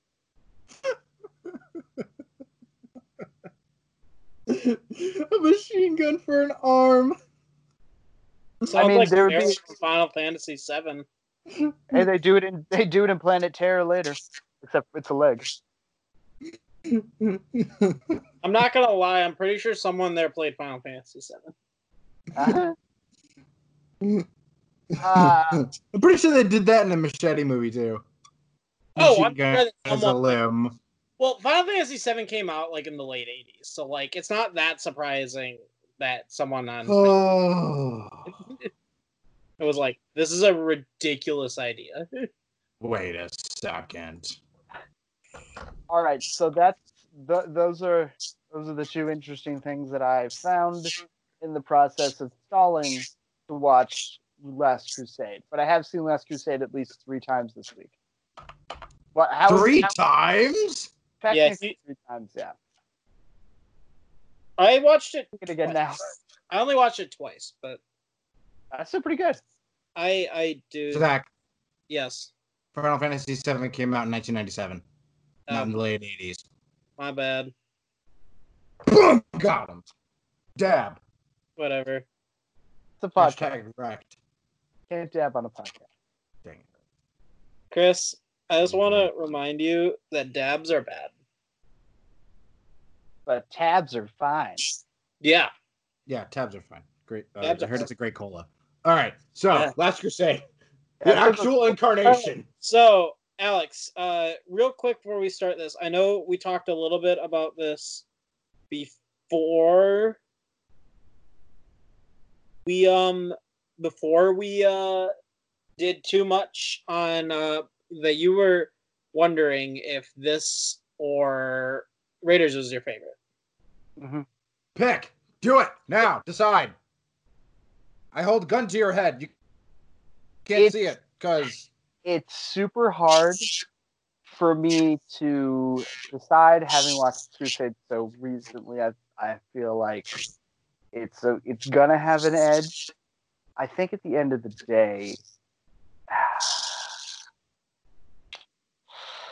I, I here's the thing. This the I've started to realize what each movie has above the other ones. That when all three brought together, create a trifecta that all the movie all the movies possess, but one is always has a strength above the others. The first one, it's the adventure aspect. The second one, it's the set pieces, and this one, it's actual characterization. Like it has, it's basically the same structure as uh, Raiders, but the Belloq is a woman who who has a conscience fighting the entire movie. Um, Indy is now have, having to deal with his father and all the past that's like that. Brody is the comedy relief, and Sallah is the straight man to him. And they're not introducing new characters; they're building on new ones and picking a new character that can breathe more life into your main character and give him more characterization as well. So there's the the the problem that I'm having in my head when I think about this is the same thing I have with Star Wars, which is of course Empire is the better Star Wars movie, and in terms a better movie for that, it's one of the main reasons you watch Star Wars at all is to get to Empire. But Star Wars on its own is still an amazing movie. It stands on its own as a movie. And so like there's a part of me that feels like watching Star Wars from a certain point on always will work. Whereas Empire feels like you need to end. You're in the middle of a series. It's the same thing here. I feel like hold on. Time out. Crusade is Time that? out. Zach, there's an there's a feedback coming through your microphone. I know it's you. You got to kill it. I don't know what that is. Sorry. Okay. All right. No, Alex, no worries. continue. Um so Just, I'll, I'm gonna mute whenever I'm not talking. Okay. I appreciate that, man. Thank you. Um, uh, so like I, the thing about Crusades is, uh, could I or anybody watch Crusades from the very from without watching any other Indiana Jones movie and still enjoy it and enjoy the character of Indiana Jones? And to be honest, yeah, you can watch this on its own, and it's a better Raiders in a mm. lot of ways. It benefits from seeing the other movies, sure, but like he never really talks about his dad in the other movies. He doesn't say I had a struggling relationship with my dad. I did. He never talks about how his mom died. He never talks about that stuff. He's just a professor who's also kind of an action hero of the side. And this movie like just gives him character. So if you knew that Indiana Jones was a big deal and then you started with this movie, this would be amazing. It would because you get a characterization of who he is as well as getting all the great iconic things about him. However, thing about Raiders is it's all about iconog- ic- iconography and set pieces Iconography. iconography, thank you, and set pieces. And also Harrison Ford is great. So there's so much magic in Raiders. There's so much that had to come together for that idea to work, as well as I think those are the best action scenes of the series. I think those are the best ones. So, I, as much as Temple of Doom is basically its its last half is all a set piece, and this movie has a lot of set pieces, I tend to check out with the set pieces in Crusades, where I totally check in with the set pieces in Raiders.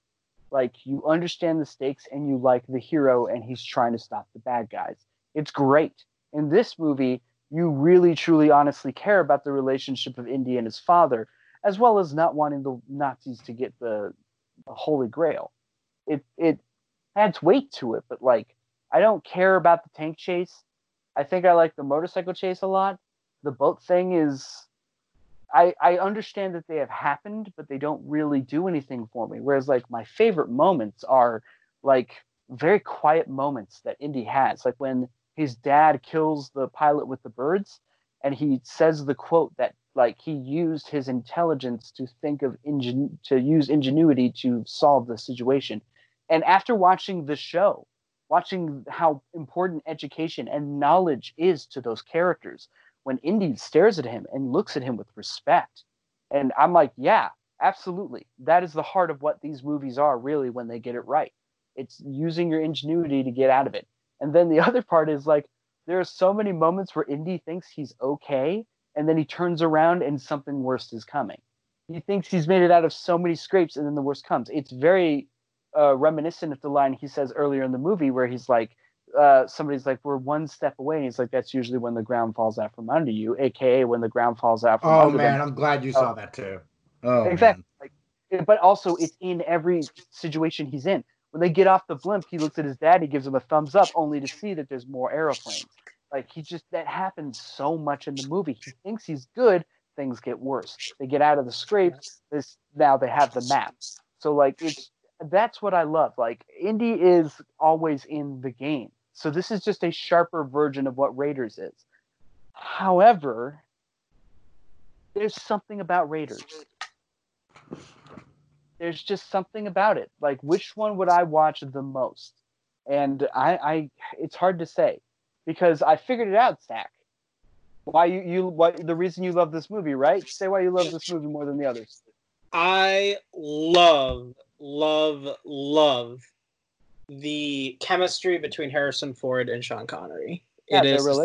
yeah. It's the best chem. It's actually, honestly, one of the best chemistries in film. If you ask me, I think I've never seen two actors truly give you this belief of of like entertainment and feeling for each other and you know pain or suffering or anger or I mean every single part of it. I mean at the end of this movie, you've gone on this journey. He's come to terms with the fact that Sean Connery was a shitty father.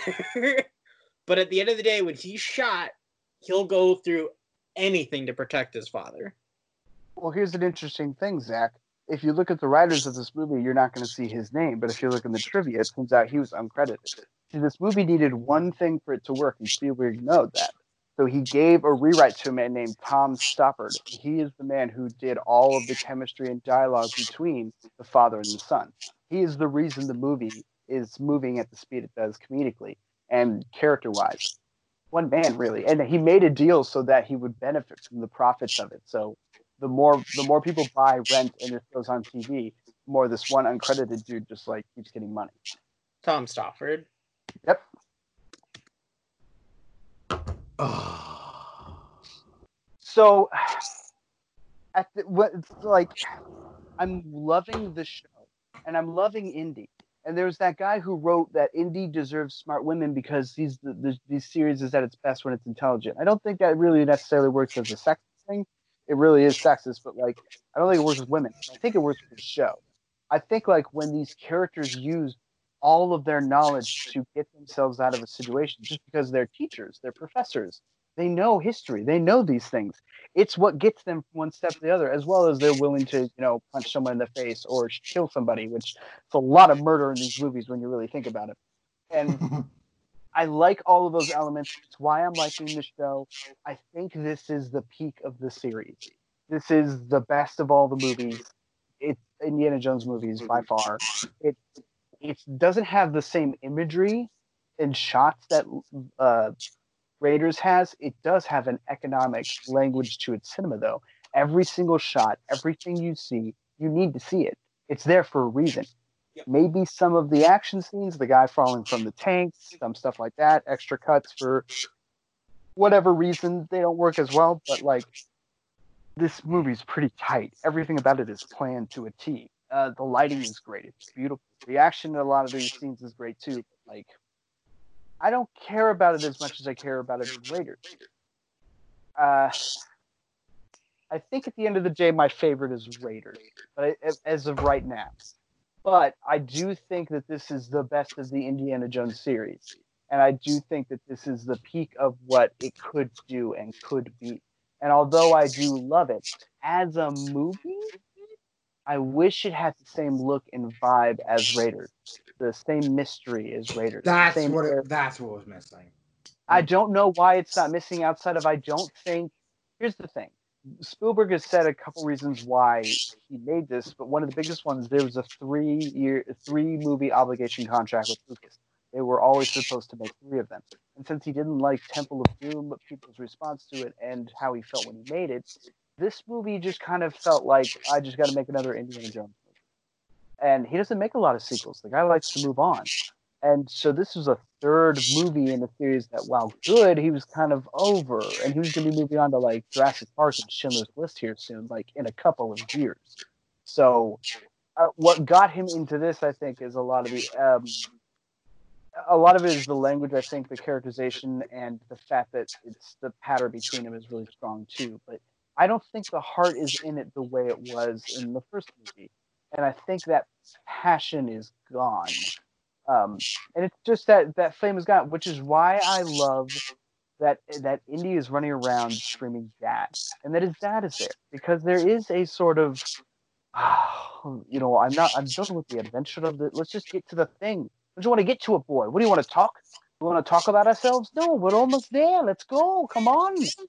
He's like Scrooge McDuck. Like I get that now. Like there's a that that kind of childish glee that comes with watching Raiders is gone here, and there's a wisdom of just like you know Nazis are bad, and we shouldn't do this. We should just. That's why. Did, why'd you bring the book in the first place? Because you didn't think, indeed. Like, You sound like a- Craig Ferguson in uh, How to Train Your Dragon. uh nice. There you go. Um, I I just ultimately think that they are two different mindsets, and I like. I- just like the feel and the vibe and the magic that comes with Raiders. This is just economic, smart filmmaking. This is everything done right, everything done perfectly, perfectly, perfect understanding of character, of camera, of performance, of of everything, of editing.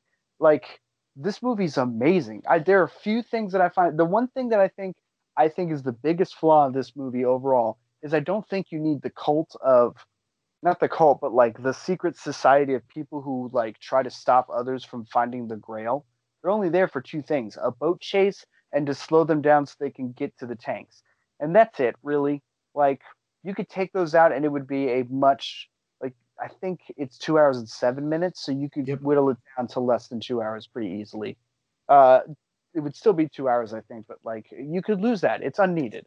That's the only thing. Everything else is sharp. It needs to be there, but it's just a sharper, better done, mastered version of Raiders with more characterization. It's, it's far. It's it's a much better movie than Raiders. It really is, except for the fact that Raiders is Raiders.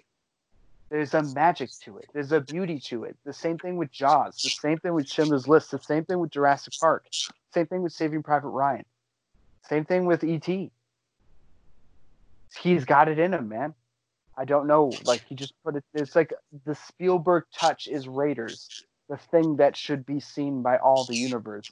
Crusades is just, it's just amazing. It's the much better movie, but like, it, it doesn't have the love of filmmaking in it, and it's so it's like the passion, the childlike. We can do anything. Um, whereas this is just like we we can do everything and we can do anything.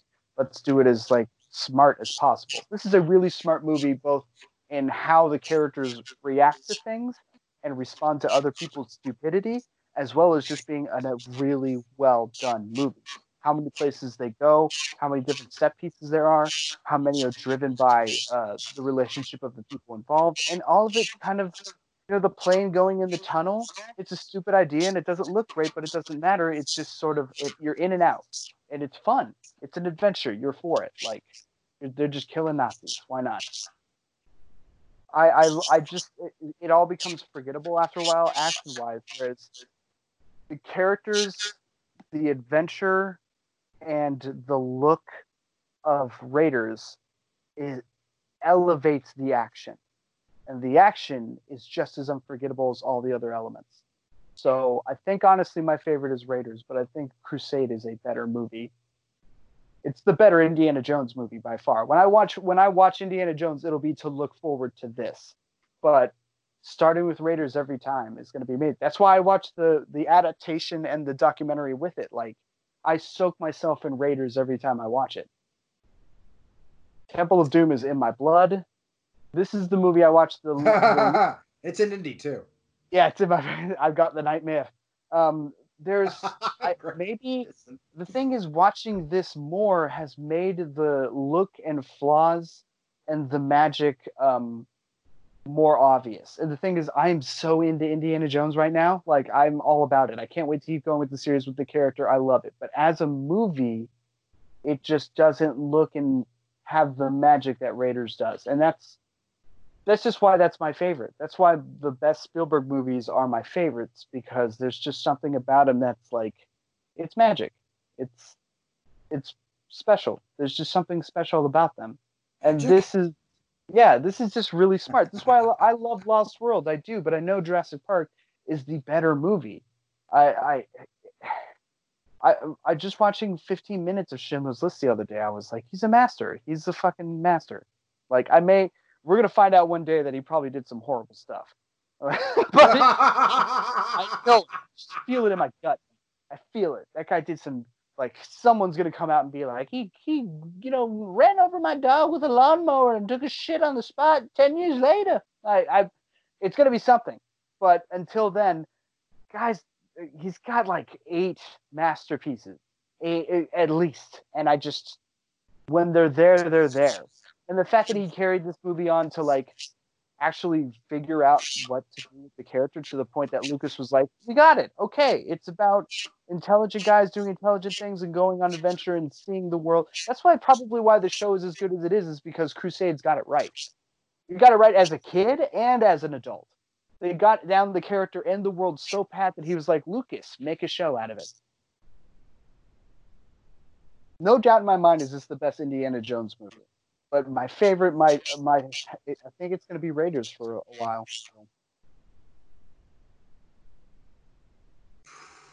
I can understand that.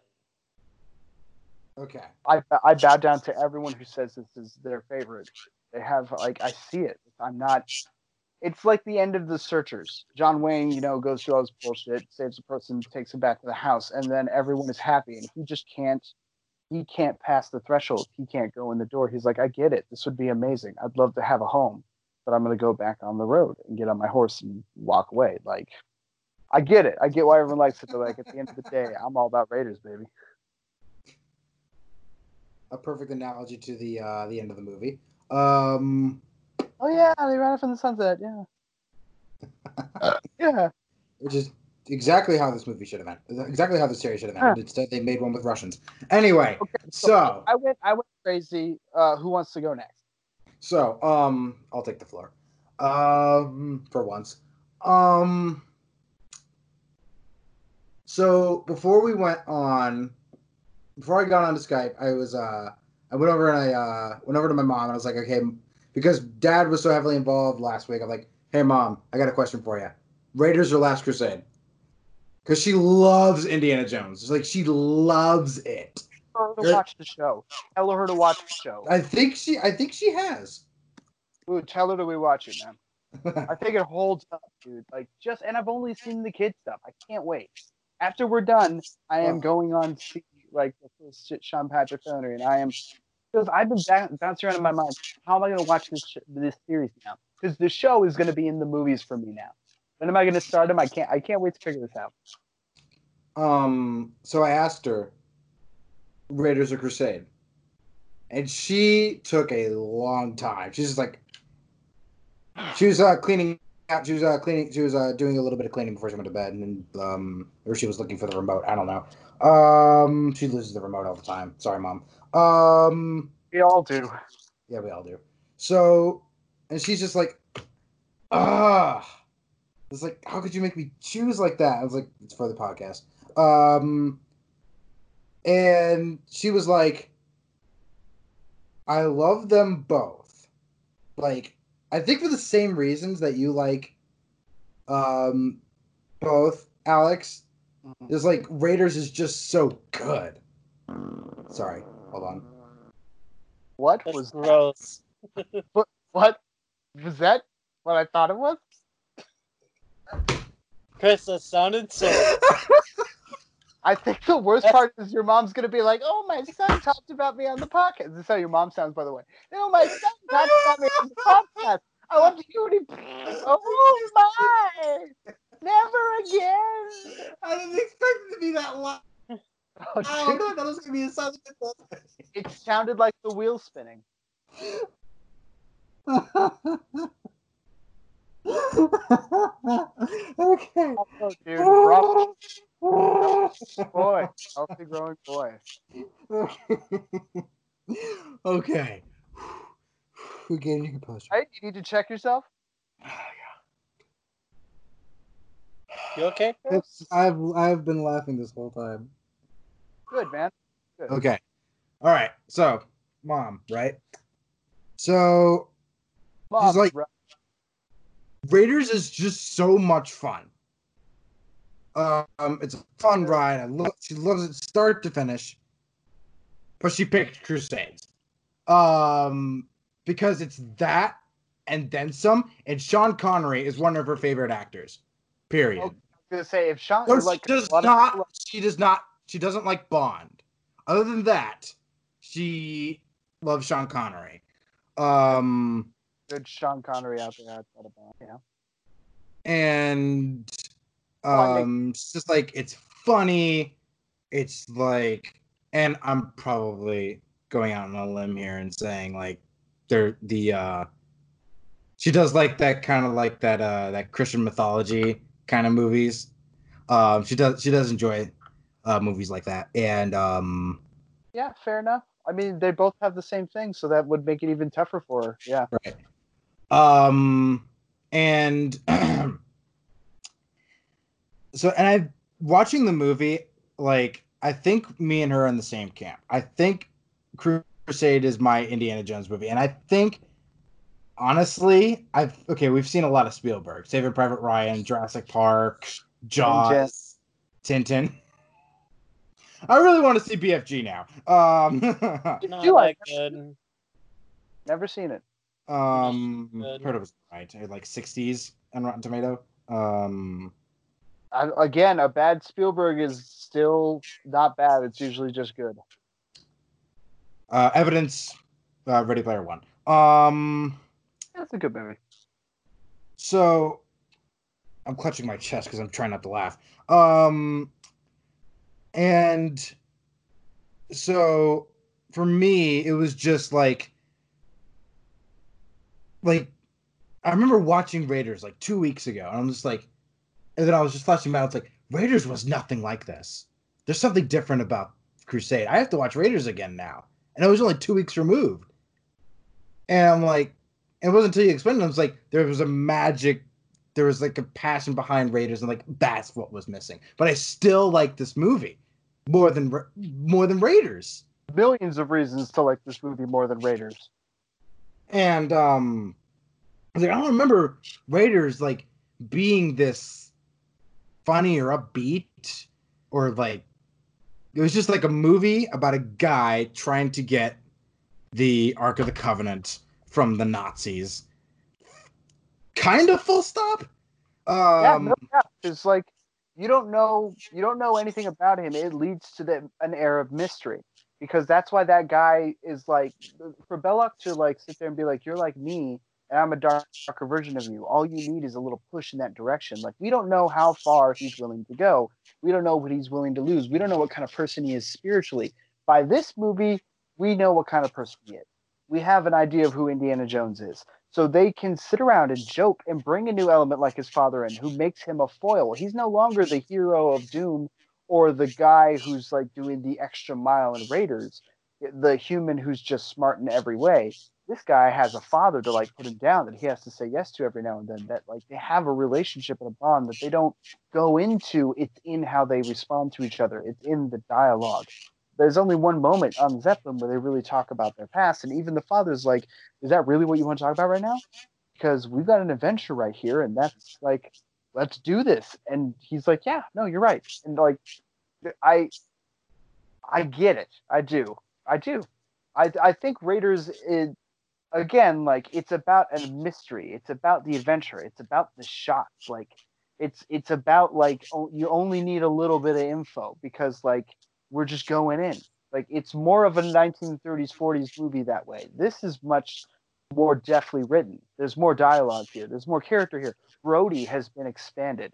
And while Sallah is down, he's basically still a straight man to Brody. So when he sits there and he's like, run, like that's a really well done scene. You have to have great comic timing there, and they both really do. And although it's weird that they would run into the same trap that the Nazis were planning to set up for him later, it's interesting how you see Sallah put him in that. Like, it is the smart move, but like then they drive away and he's like, ah, oh, that was like that was a smart move on their part. I this is all based off of character. Everything they're doing is based off of character. And Raiders, you don't know these people. You don't know this world. That's why the shots are more elegant and, and like beautiful. And like the characterization is in the fact that he shoots a guy instead of going through a sword fight it's in like him sitting on the hill being like, I don't have a plan. Like I just I just make this up as I go along. It's the fact that he's a teacher in one place and an adventurer in another. The, these are the things that like it's visual language of cinema. He doesn't talk. There's not a lot of story. It's in how it all looks. It's how the camera moves. It's Mad Max Fury Road in the early in, in 1981, dude. That's why I like Raiders. It is all about the visual language. It's all about the imagery, and you get everything in what you're looking at. There's so many times I watched that movie without language on that I just knew. Heart. That's why the adaptation is so important, dude. That's like, it, it, there's yeah, like it's all about imagery. Whereas like Crusade, the script is very tight. It's all about what these characters are saying, and like instead of just doing Raiders again, but like adding a bunch of action scenes, it's doing Raiders again, adding action scenes, and then adding characterization to everything. Like the Belloq in this doesn't sit at a table and go, "I'm the opposites of you, but DACA," and then I want to hit on your girlfriend. No, they have it be a woman. But she's dead. Like a, a woman who's like genuinely as smart as Indy, but also is going through a conscience. Like seeing all those books get burned, she's like, "That's so much knowledge. Like who cares who wrote it? Like this, these kids could learn so much." And it breaks her heart. It really does. So two things about that. But she's basically Belloq. Yeah. So, two things about that scene, though. One, um, it takes a guy who hates the Nazis the most to to frame them the best. What? Are you talking about with like the book burning scene? Yes, like it's the worst thing that you could like that's what they like. That's what you should film Nazis doing. Here's it's disgusting. Thing. Here's the thing, Chris, and eh, I'm gonna be as professional about this as I can. Maybe I maybe I didn't word that correctly. No, you did. It's okay. The the thing I just want to let you know, and and I'll explain to you why why he's so masterful at this, is that Spielberg was raised Jewish. Okay very very Jewish. Okay. And uh, here's the thing about Judaism. okay. Judaism okay, hold on. is a religion, but it's also a culture. Okay. Part of that culture involves um, oral teaching. Oral teaching. Do, do you know what oral teaching is? Um, oral teaching. Oral teaching. O R A L. Uh, I have a very dirty mind, and that's not the first thing that Okay, comes to my mind. But go ahead. It, Teaching Chris. via teaching via via spoken word. Okay, got it. Okay. Um, I believe Chris the term you're looking for. I hate this generation. I hate it. Not That was the joke they would have made back in the '60s. What are you talking about? Yeah. Um, I'll give some real oral education. You see? We are when you're Jewish and you're cultural and all that, you are taught very distinctly about the the event known as Kristallnacht, Okay. uh, better known as the Night of a Thousand Sharded Glasses, um, where the Nazis all throughout Poland and Germany broke into hundreds and thousands of synagogues and homes uh, destroyed property, stole books, and then proceeded to burn them. Right. I read about this in uh middle school, I believe. I mean, you can see images of it. There's tons of it. The Nazi, Yep. you know, I give the Nazi, the Nazis were horrible and terrible, but the Nazis had one thing: they really knew how to show things. Like they filmed everything. They were Yep. fashion. Yeah, they knew imagery was the most important thing. They knew cinema Yeah. was important. Triumph of the Yeah. will is important. they they you know the nazis were smart they really were like they they they thought that imagery in media was the best way to remember things and what was the point of written word when you had images To propagate, yeah. Yeah to propagate. I mean even not to propagate to like literally show you like if you if you have a book that says this happened and you show an image of that happening which do you believe more the book or the image? Exactly. There you go. yeah the, the image. You believe the image. Um so so we so like he probably just literally recreated an old video of it truthfully. I think um, this is it's a very good uh, idea of what would certainly come in the next couple years. I'm pretty sure by the point he made this, he was already probably doing research for Schindler's List. I know it would come out like uh, 1993, I think, um, and I that know. takes a few that takes a few years to like get started on. So I, I'm pretty sure by that point he was already like doing a lot more research, which is why he didn't probably mind using the Nazis again uh, as villains. Um, uh, Chris, honestly, no, nothing is gonna. I, I know you haven't seen a lot of Holocaust or like World War II films that use a lot of like actual documented kind of imagery, but like there's no there's no other film like Schindler's List in that camp. It, I, and I'm not saying you need to watch it right away. I'm just saying, like, in terms of what we're talking about, that movie, it, as as Zach said, like I could tell you, but that movie has a, mu- uh, could do a lot more of an effective experience than I could ever. it's Good to know.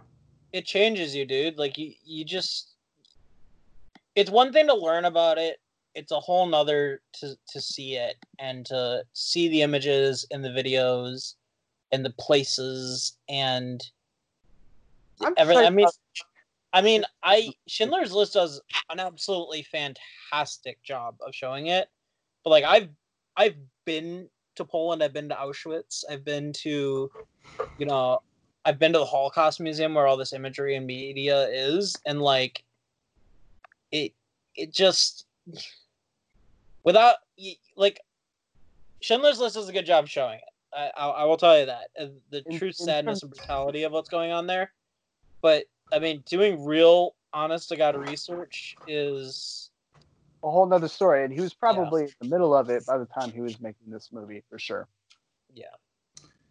Anyway. Second. So Alex, I was doing the research for that video I was talking about doing, right? Mm-hmm. Doing a little bit.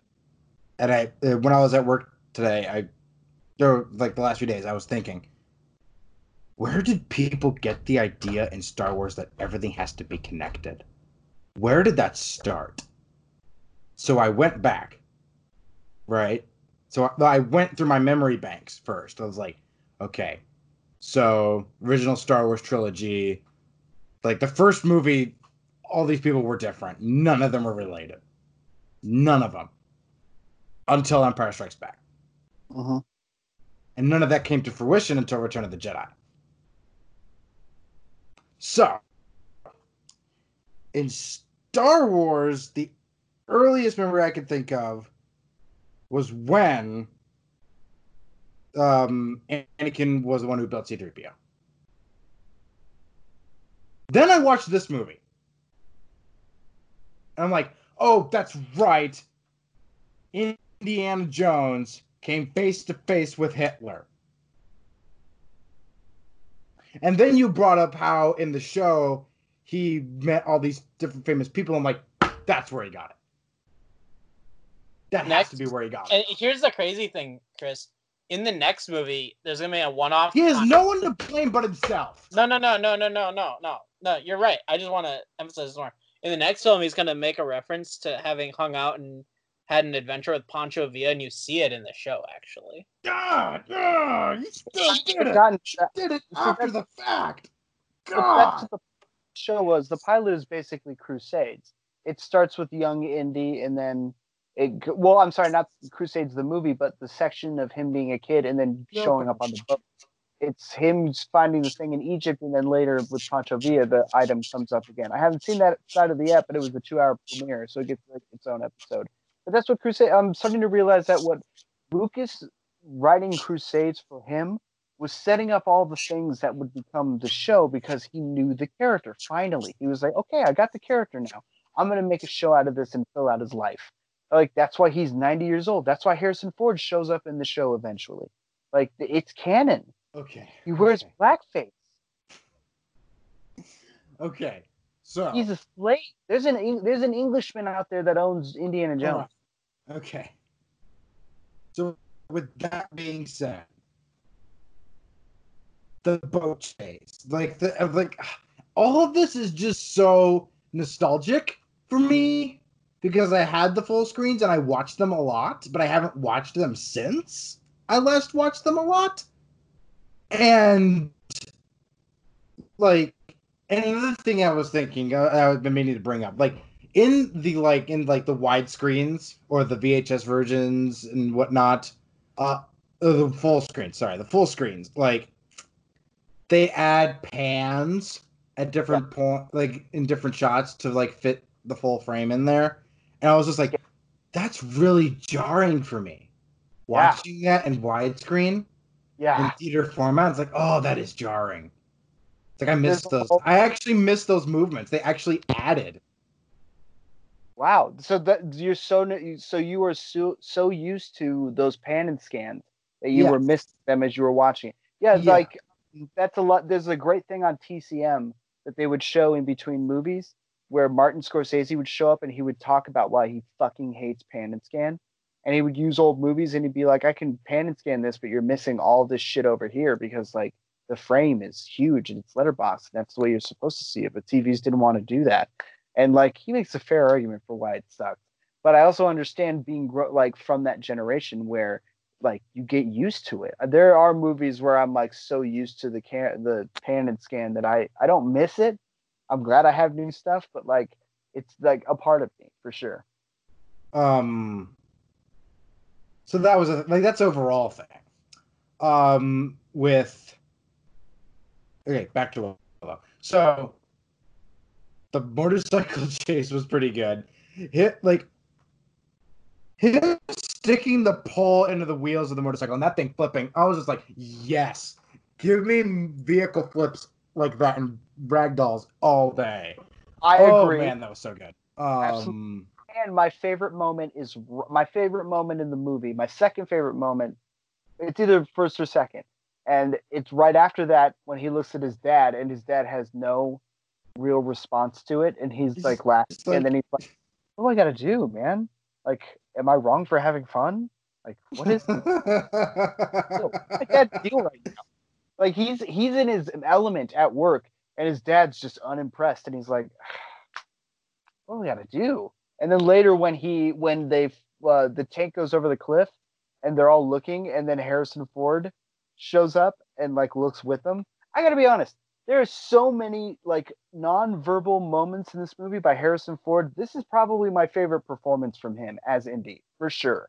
Um, I there all my favorite moments are him just being indie silently. I love it.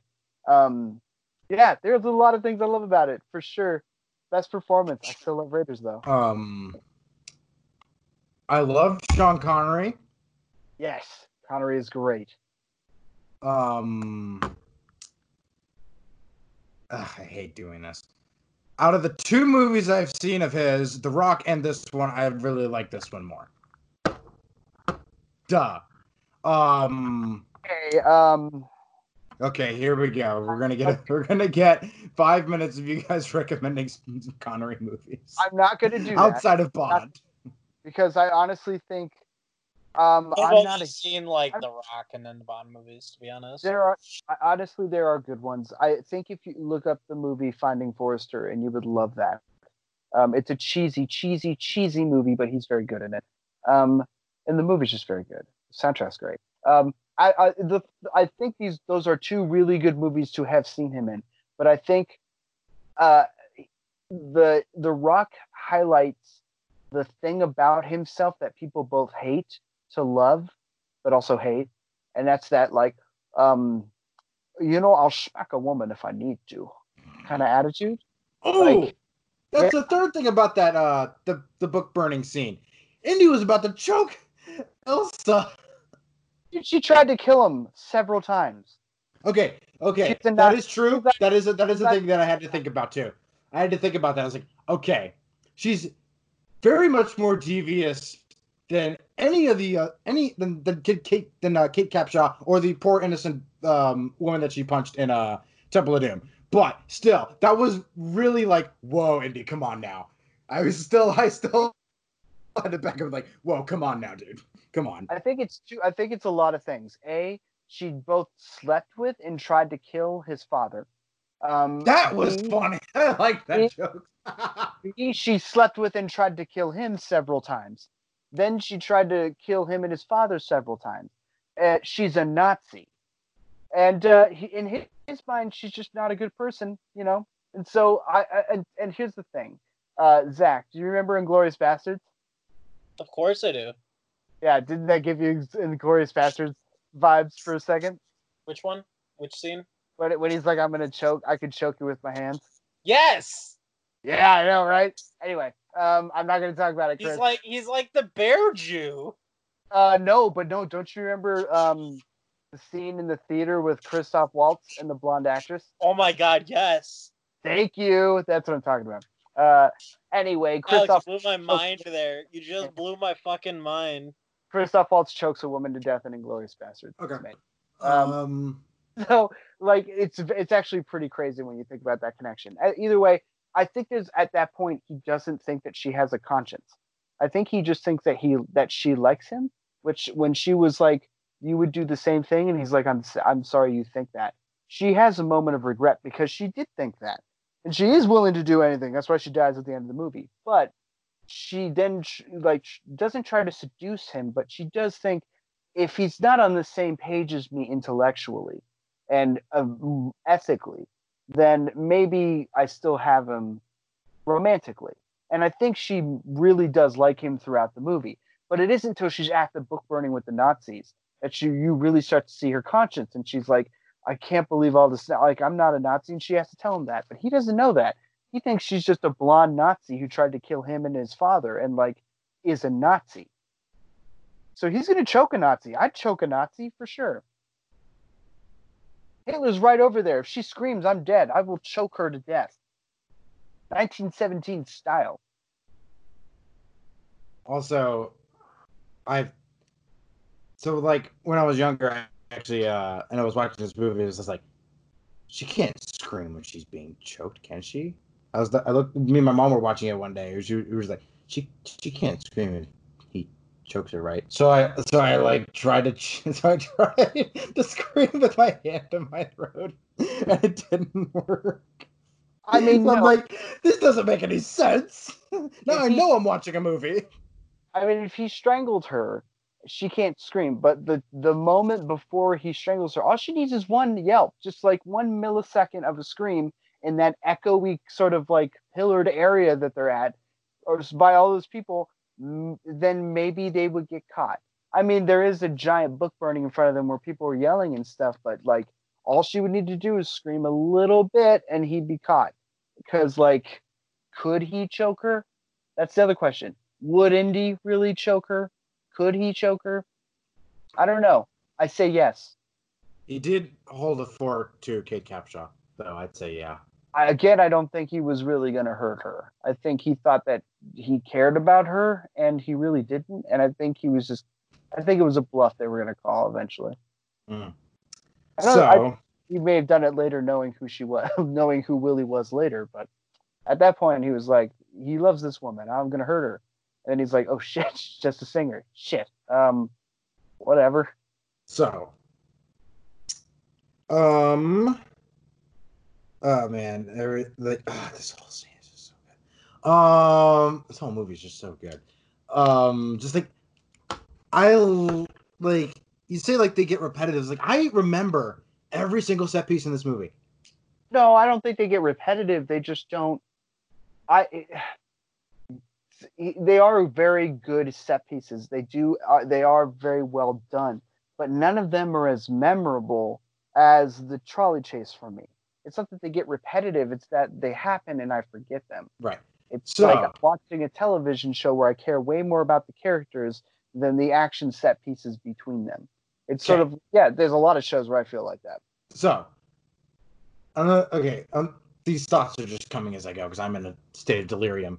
Um, so when they were approaching the uh, that uh, temple where the uh, the Grail is being kept, I was just like, I had a thought. I was just like, now I finally, after all these years watching Spielberg movies, had like realized what everybody already knew, what I already knew, but I hadn't really like experienced yet.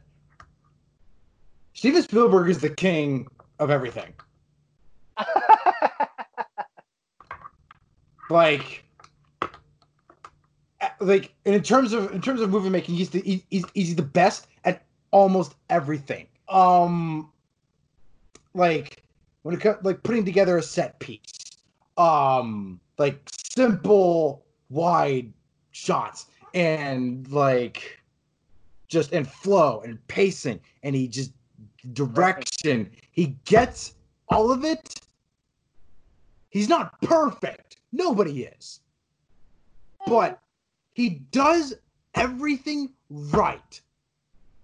Everything. Like there's nothing he can't do almost nothing he can't do he doesn't do stuff badly anymore, which is really interesting. He doesn't make bad he doesn't make bad movies. He makes good to great movies. Like he he made 1941 and maybe always people say is kind of bad. And he has some like really early like beginning films, but like even his first Crystal TV Skull. Duel is like great. I don't think Crystal Skull is a terrible movie. I think it's maybe it's a bad you don't really you don't I know, I know. I well, here's the thing, man. Like, honestly, I guarantee you, we're gonna watch this, and I I want to say this again. Think about Fantastic Four. Think about Amazing Spider-Man Two. Think about the Justice League. Like, there are don't terrible, make me think about terrible justice league action movies that are god awful pieces of crap. Chris, Chris, Whereas you haven't watched Skull- it yet. Don't Think, of, don't think about. don't He has a I'm not memory talking of about- I'm not going to kind of talk about the, the holidays. but Think about Dragon Ball Evolution. oh god God, Dragon Ball Evolution, man. i watched There that with my mother Think about the last Airbender. Oh, she just watched that recently. I was like, "What are you doing?" Um, There, there's quarantine. Quarantine is getting to us all. Um, there's still a love I, of see, I work every day. There's there's still a love of framing in uh, Crystal Skull. There's still a love of set piece. There's still a love of building of music. There's still a love of action. There's still a love of character. There's so many things that are still Indiana Jones about that movie that are better than the worst movies of the last 10 years. It's not a horrible, terrible movie. Is it a really bad Indiana Jones movie? Yeah. Could you say it's a terrible Indiana Jones movie? Maybe I'll hear your argument, but I don't really agree um, at the end of the day, as a movie, as a movie that flows and moves and acts like a normal everyday action movie, there are worst movies out there are worse movies out there for sure. This it is not that bad. because it's still Spielberg. He still knows how to frame a shadow. He still knows how to like make an action set piece work. Like he still knows how to like uh, uh, execute things better than your normal everyday dude. Period. Like he's better than most normal directors on his worst day. He makes two movies a year. He made Ready Player One and The Post, and The Post was nominated for Best Picture in the same fucking year. Well, he He's didn't make it the same year, Alex, but he made them about He- seven months apart. He made he pretty much made them within a 12 month span. Yeah. It doesn't matter whether it was in the same whether it was the same like date. He made them within a year. That's his goal. That's what he does. Even they may not come out at within the same year, but he usually tends to make two movies at the same time every four years or so. Like he's Steven fucking Spielberg. Yeah. Crystal Skull is better than most movies. I'd agree. The guy, the guy just I'm not great. saying that. He's made a bad movie since 1941, eh, uh, is what I'm What. I'm saying is it's down there in his filmography. It's really down there. Oh yeah, probably. Uh, I mean, again, his filmography has like 10 great movies. Then, like, you have movies like Munich Right. and Th- It's not one of And, those like, movies, Bridge of I'm Spies. My, point is that, yes, of course it's down the list, but like, he has an amazing great to good range. saying. I By the can't time you wait get to his, when the gloves are off next week. I can't wait. It's I awful. can't wait. Dude, I'm totally going to make the argument that that movie is not that bad. Is I'm it a you bad gotta be with me. You and Alex. me. Alex, I'm gonna be honest with you on this one. I've already started to kind of re re rewatch clips from that movie and everything. Mhm.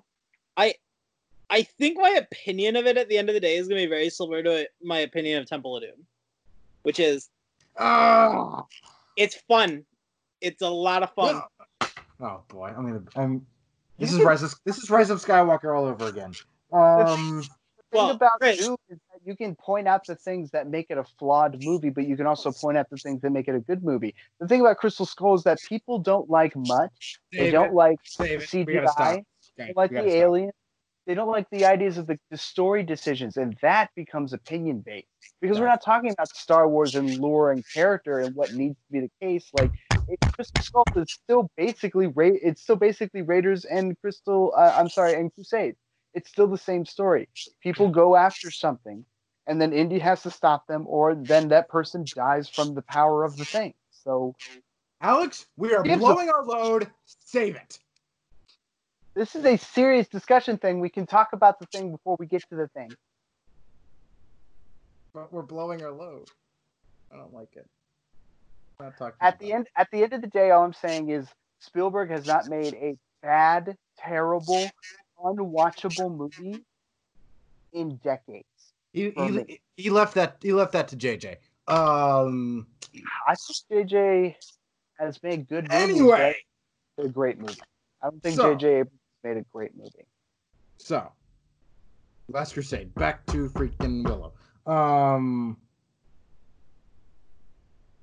Soundtrack's great. Yeah, Uh, soundtrack was always great though. i So- really like the i like the theme of him as a kid Yes. Oh yeah. um, I like how they uh had to like the whole like the whole train sequence. This is like this is how he was. This is how he's afraid of snakes. This is how he got the scar on his lip. Um, this is how he got the hat. Uh, this is how he got the gimmick. Um, um, jacket from somebody else this is his relationship with his dad up until he rescues him from the. Um, Nazis. yes, uh, I was trying to name the uh the estate. Anyway, um, He's rescuing. him from- Brunwald. What? Baron Brunwald. Sure. That the moment where he impersonates. I'm Lord Franz McDonald and his lovely assistant are here to reveal the tapestries. yeah I- that's um, the castle, isn't it? There are tapestries. How dare he? Backhands him. and then she almost slips And she almost looks, she's smiling the whole time. That's corpsing in wrestling. Um don't bring up so, wrestling. So yeah, don't bring up wrestling. Well, Um, wrestling. It's very, very opinionated right now. Anyway, so Oh, sorry. I wasn't gonna go any further. Anyway, so um, what else? What else is there? Oh god, there's so many memorable things. what did you think of River Phoenix? Oh my gosh. Okay, so River Phoenix. This is the only thing I've seen him in. Um, I'm pretty sure. Okay. I'm not. I'm not surprised. No, you're not. You seen- I'm sure you you're not. No, I'm sure you're not. no, no. No. His window. uh, Let me let me phrase rephrase this. A, there's two big things that he's known for. Outside of that, you have to search out his stuff, and that's Crusade and Stand by Me. Have you seen Stand by Me? Oh god, that sounds familiar. That- okay, no, no, no, no, for real, for real, for Stephen real. That King. does sound. I've seen Stand By Me. A group of kids go to look at a dead body. Oh god, I think I've seen this somewhere, but I just do not remember. Family if it Guy made fun thing. of it like three times. You probably saw it on that. Okay, probably. Well, anyway, those are the two biggest things. Other than that, my own private Rob Reiner? gonna- Yeah, Rob Reiner. Wait a minute, is- isn't he the guy who did? No. You keep you keep getting this confused. Rob Reiner is the metaphor I used for the guy who made Ready to Rumble. Rob Reiner, Oh. Rob Reiner made The a longest time, I thought it guy- was Rob Reiner who made who made. No, I know. I got that the last time I heard the episode. No, he, uh, he, Rob Reiner is a director who made several like ball like classics, classics, straight up classics, and then he started making crap. and he hasn't made a classic since. But he is good, and then got bad. And Stand by Me is a good movie. Chris, this is the guy who made The Princess Bride. He made a ah, few Okay. men. He made What? This Is Spinal Tap. Like the He guys. also in- made When Harry Met Sally. exactly. Like no, he's got several classics. Yeah, like that. He like also, A Few Good Men's pretty good too. that is one of my favorite movies of all time. Period. I I watch. I it like A. Few Good Men. It's Love that movie. anyways, it, Chris, to, to get the point across, he had about he had about eight years where he made like nothing but good movies, and Then then he died of an overdose, right? and no, Oh, he's, he's still still alive. alive. He River made Shock and Phoenix? Awe and Oh, River, Bookish. okay, River. Sorry, yes, River Phoenix. Well, River Phoenix, yes. Outside of that, he got nominated twice uh, for Oscars in movies that I just don't think you've seen. Hell, I haven't seen them. He just had a very small window in the 90s. And the, in the Alex, 80s, you, you should tell him why who who River Phoenix died with. I told I've told him that before. Chris, Keanu- I don't remember. I don't remember it. I'm sorry. He Keanu died- Reeves. Keanu, Re- he died in the arms of Keanu Reeves. Oh god, that guy has had a life. Yeah, River Phoenix died in his arms. So that's the third and probably best performance you're gonna see from River Phoenix is a movie called My Own Private Idaho, where both him and Keanu Reeves play like male gigolos for like gay male gigolos. So there's some bisexuality in Keanu there. Reeves is a gigolo. he No, I- is Gigolo. Who Guys, is women? Well, yeah, he could have anyone he wants for whatever pay. Um, that's- Alex, you sound like you would whore yourself to him at any time. are you, Probably. and I, you're saying it like I haven't already. I love Speed. Are you kidding me? Oh, man. I'll have to base it on text then. Keanu Reeves. I am an FBI agent. Cons. Is, They're just can, cons. Keanu Reeves. Why didn't? Why wasn't he or Spock? Anything. Can you imagine if, like, instead of Zachary Quinto, we got Keanu Reeves as Spock, and he did the Khan yell in Into, Into Darkness?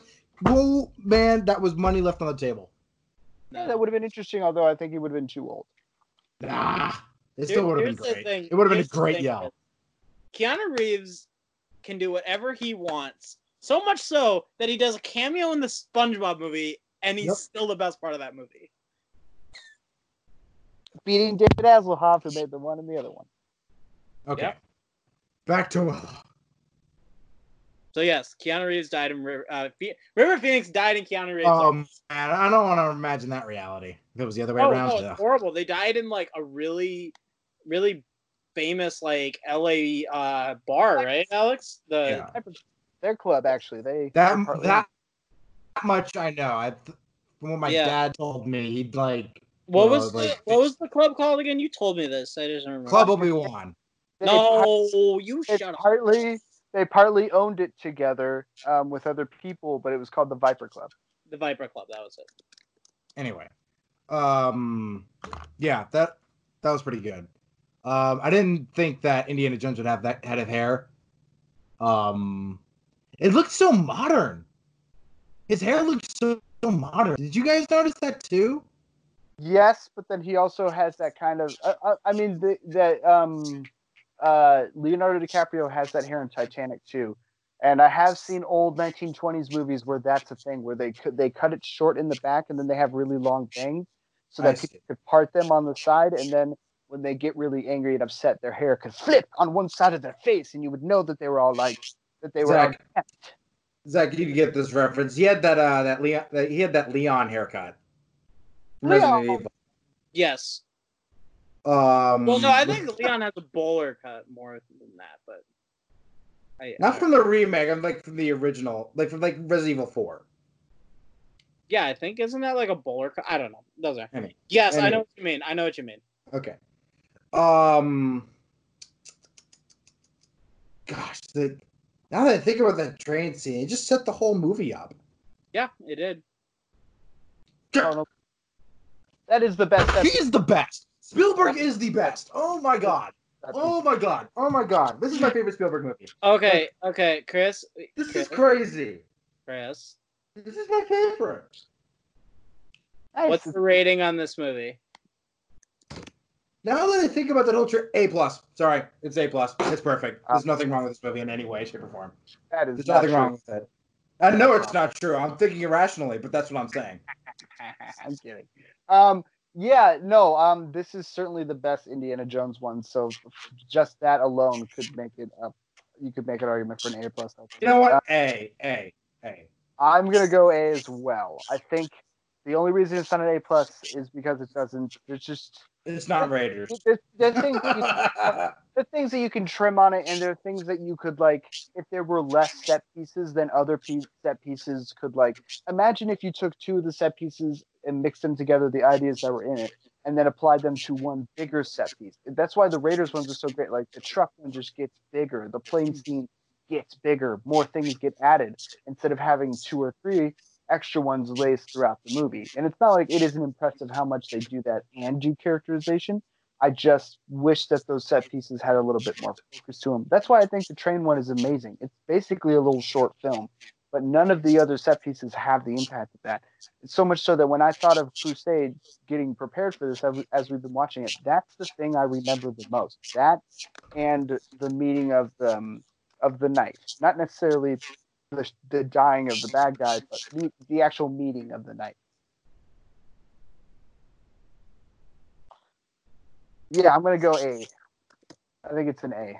The- like turn, there- Zach. there's that's about it. An A. Triple A. Let's go. Uh, um, pretty amazing though. I'm I'm happy I watched it. It it really represents the show. That's the funny thing. Like this is the movie. This this to me is the show, but as a movie, it's great. I love it. I ju- have oh. no problems with it.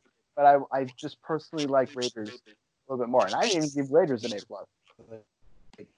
this is my genre. I love it. And yeah, that's about it. Oh, it is great. All right, guys. Next week, Yeah. most certainly it will be war.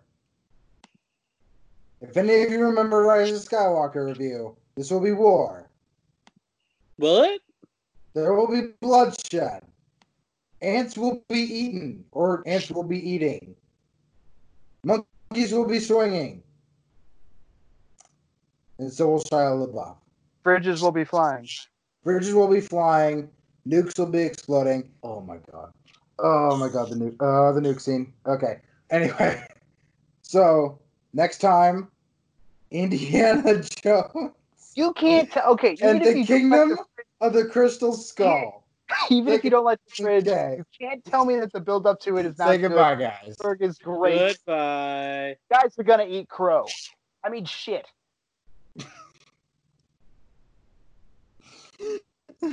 Goodbye.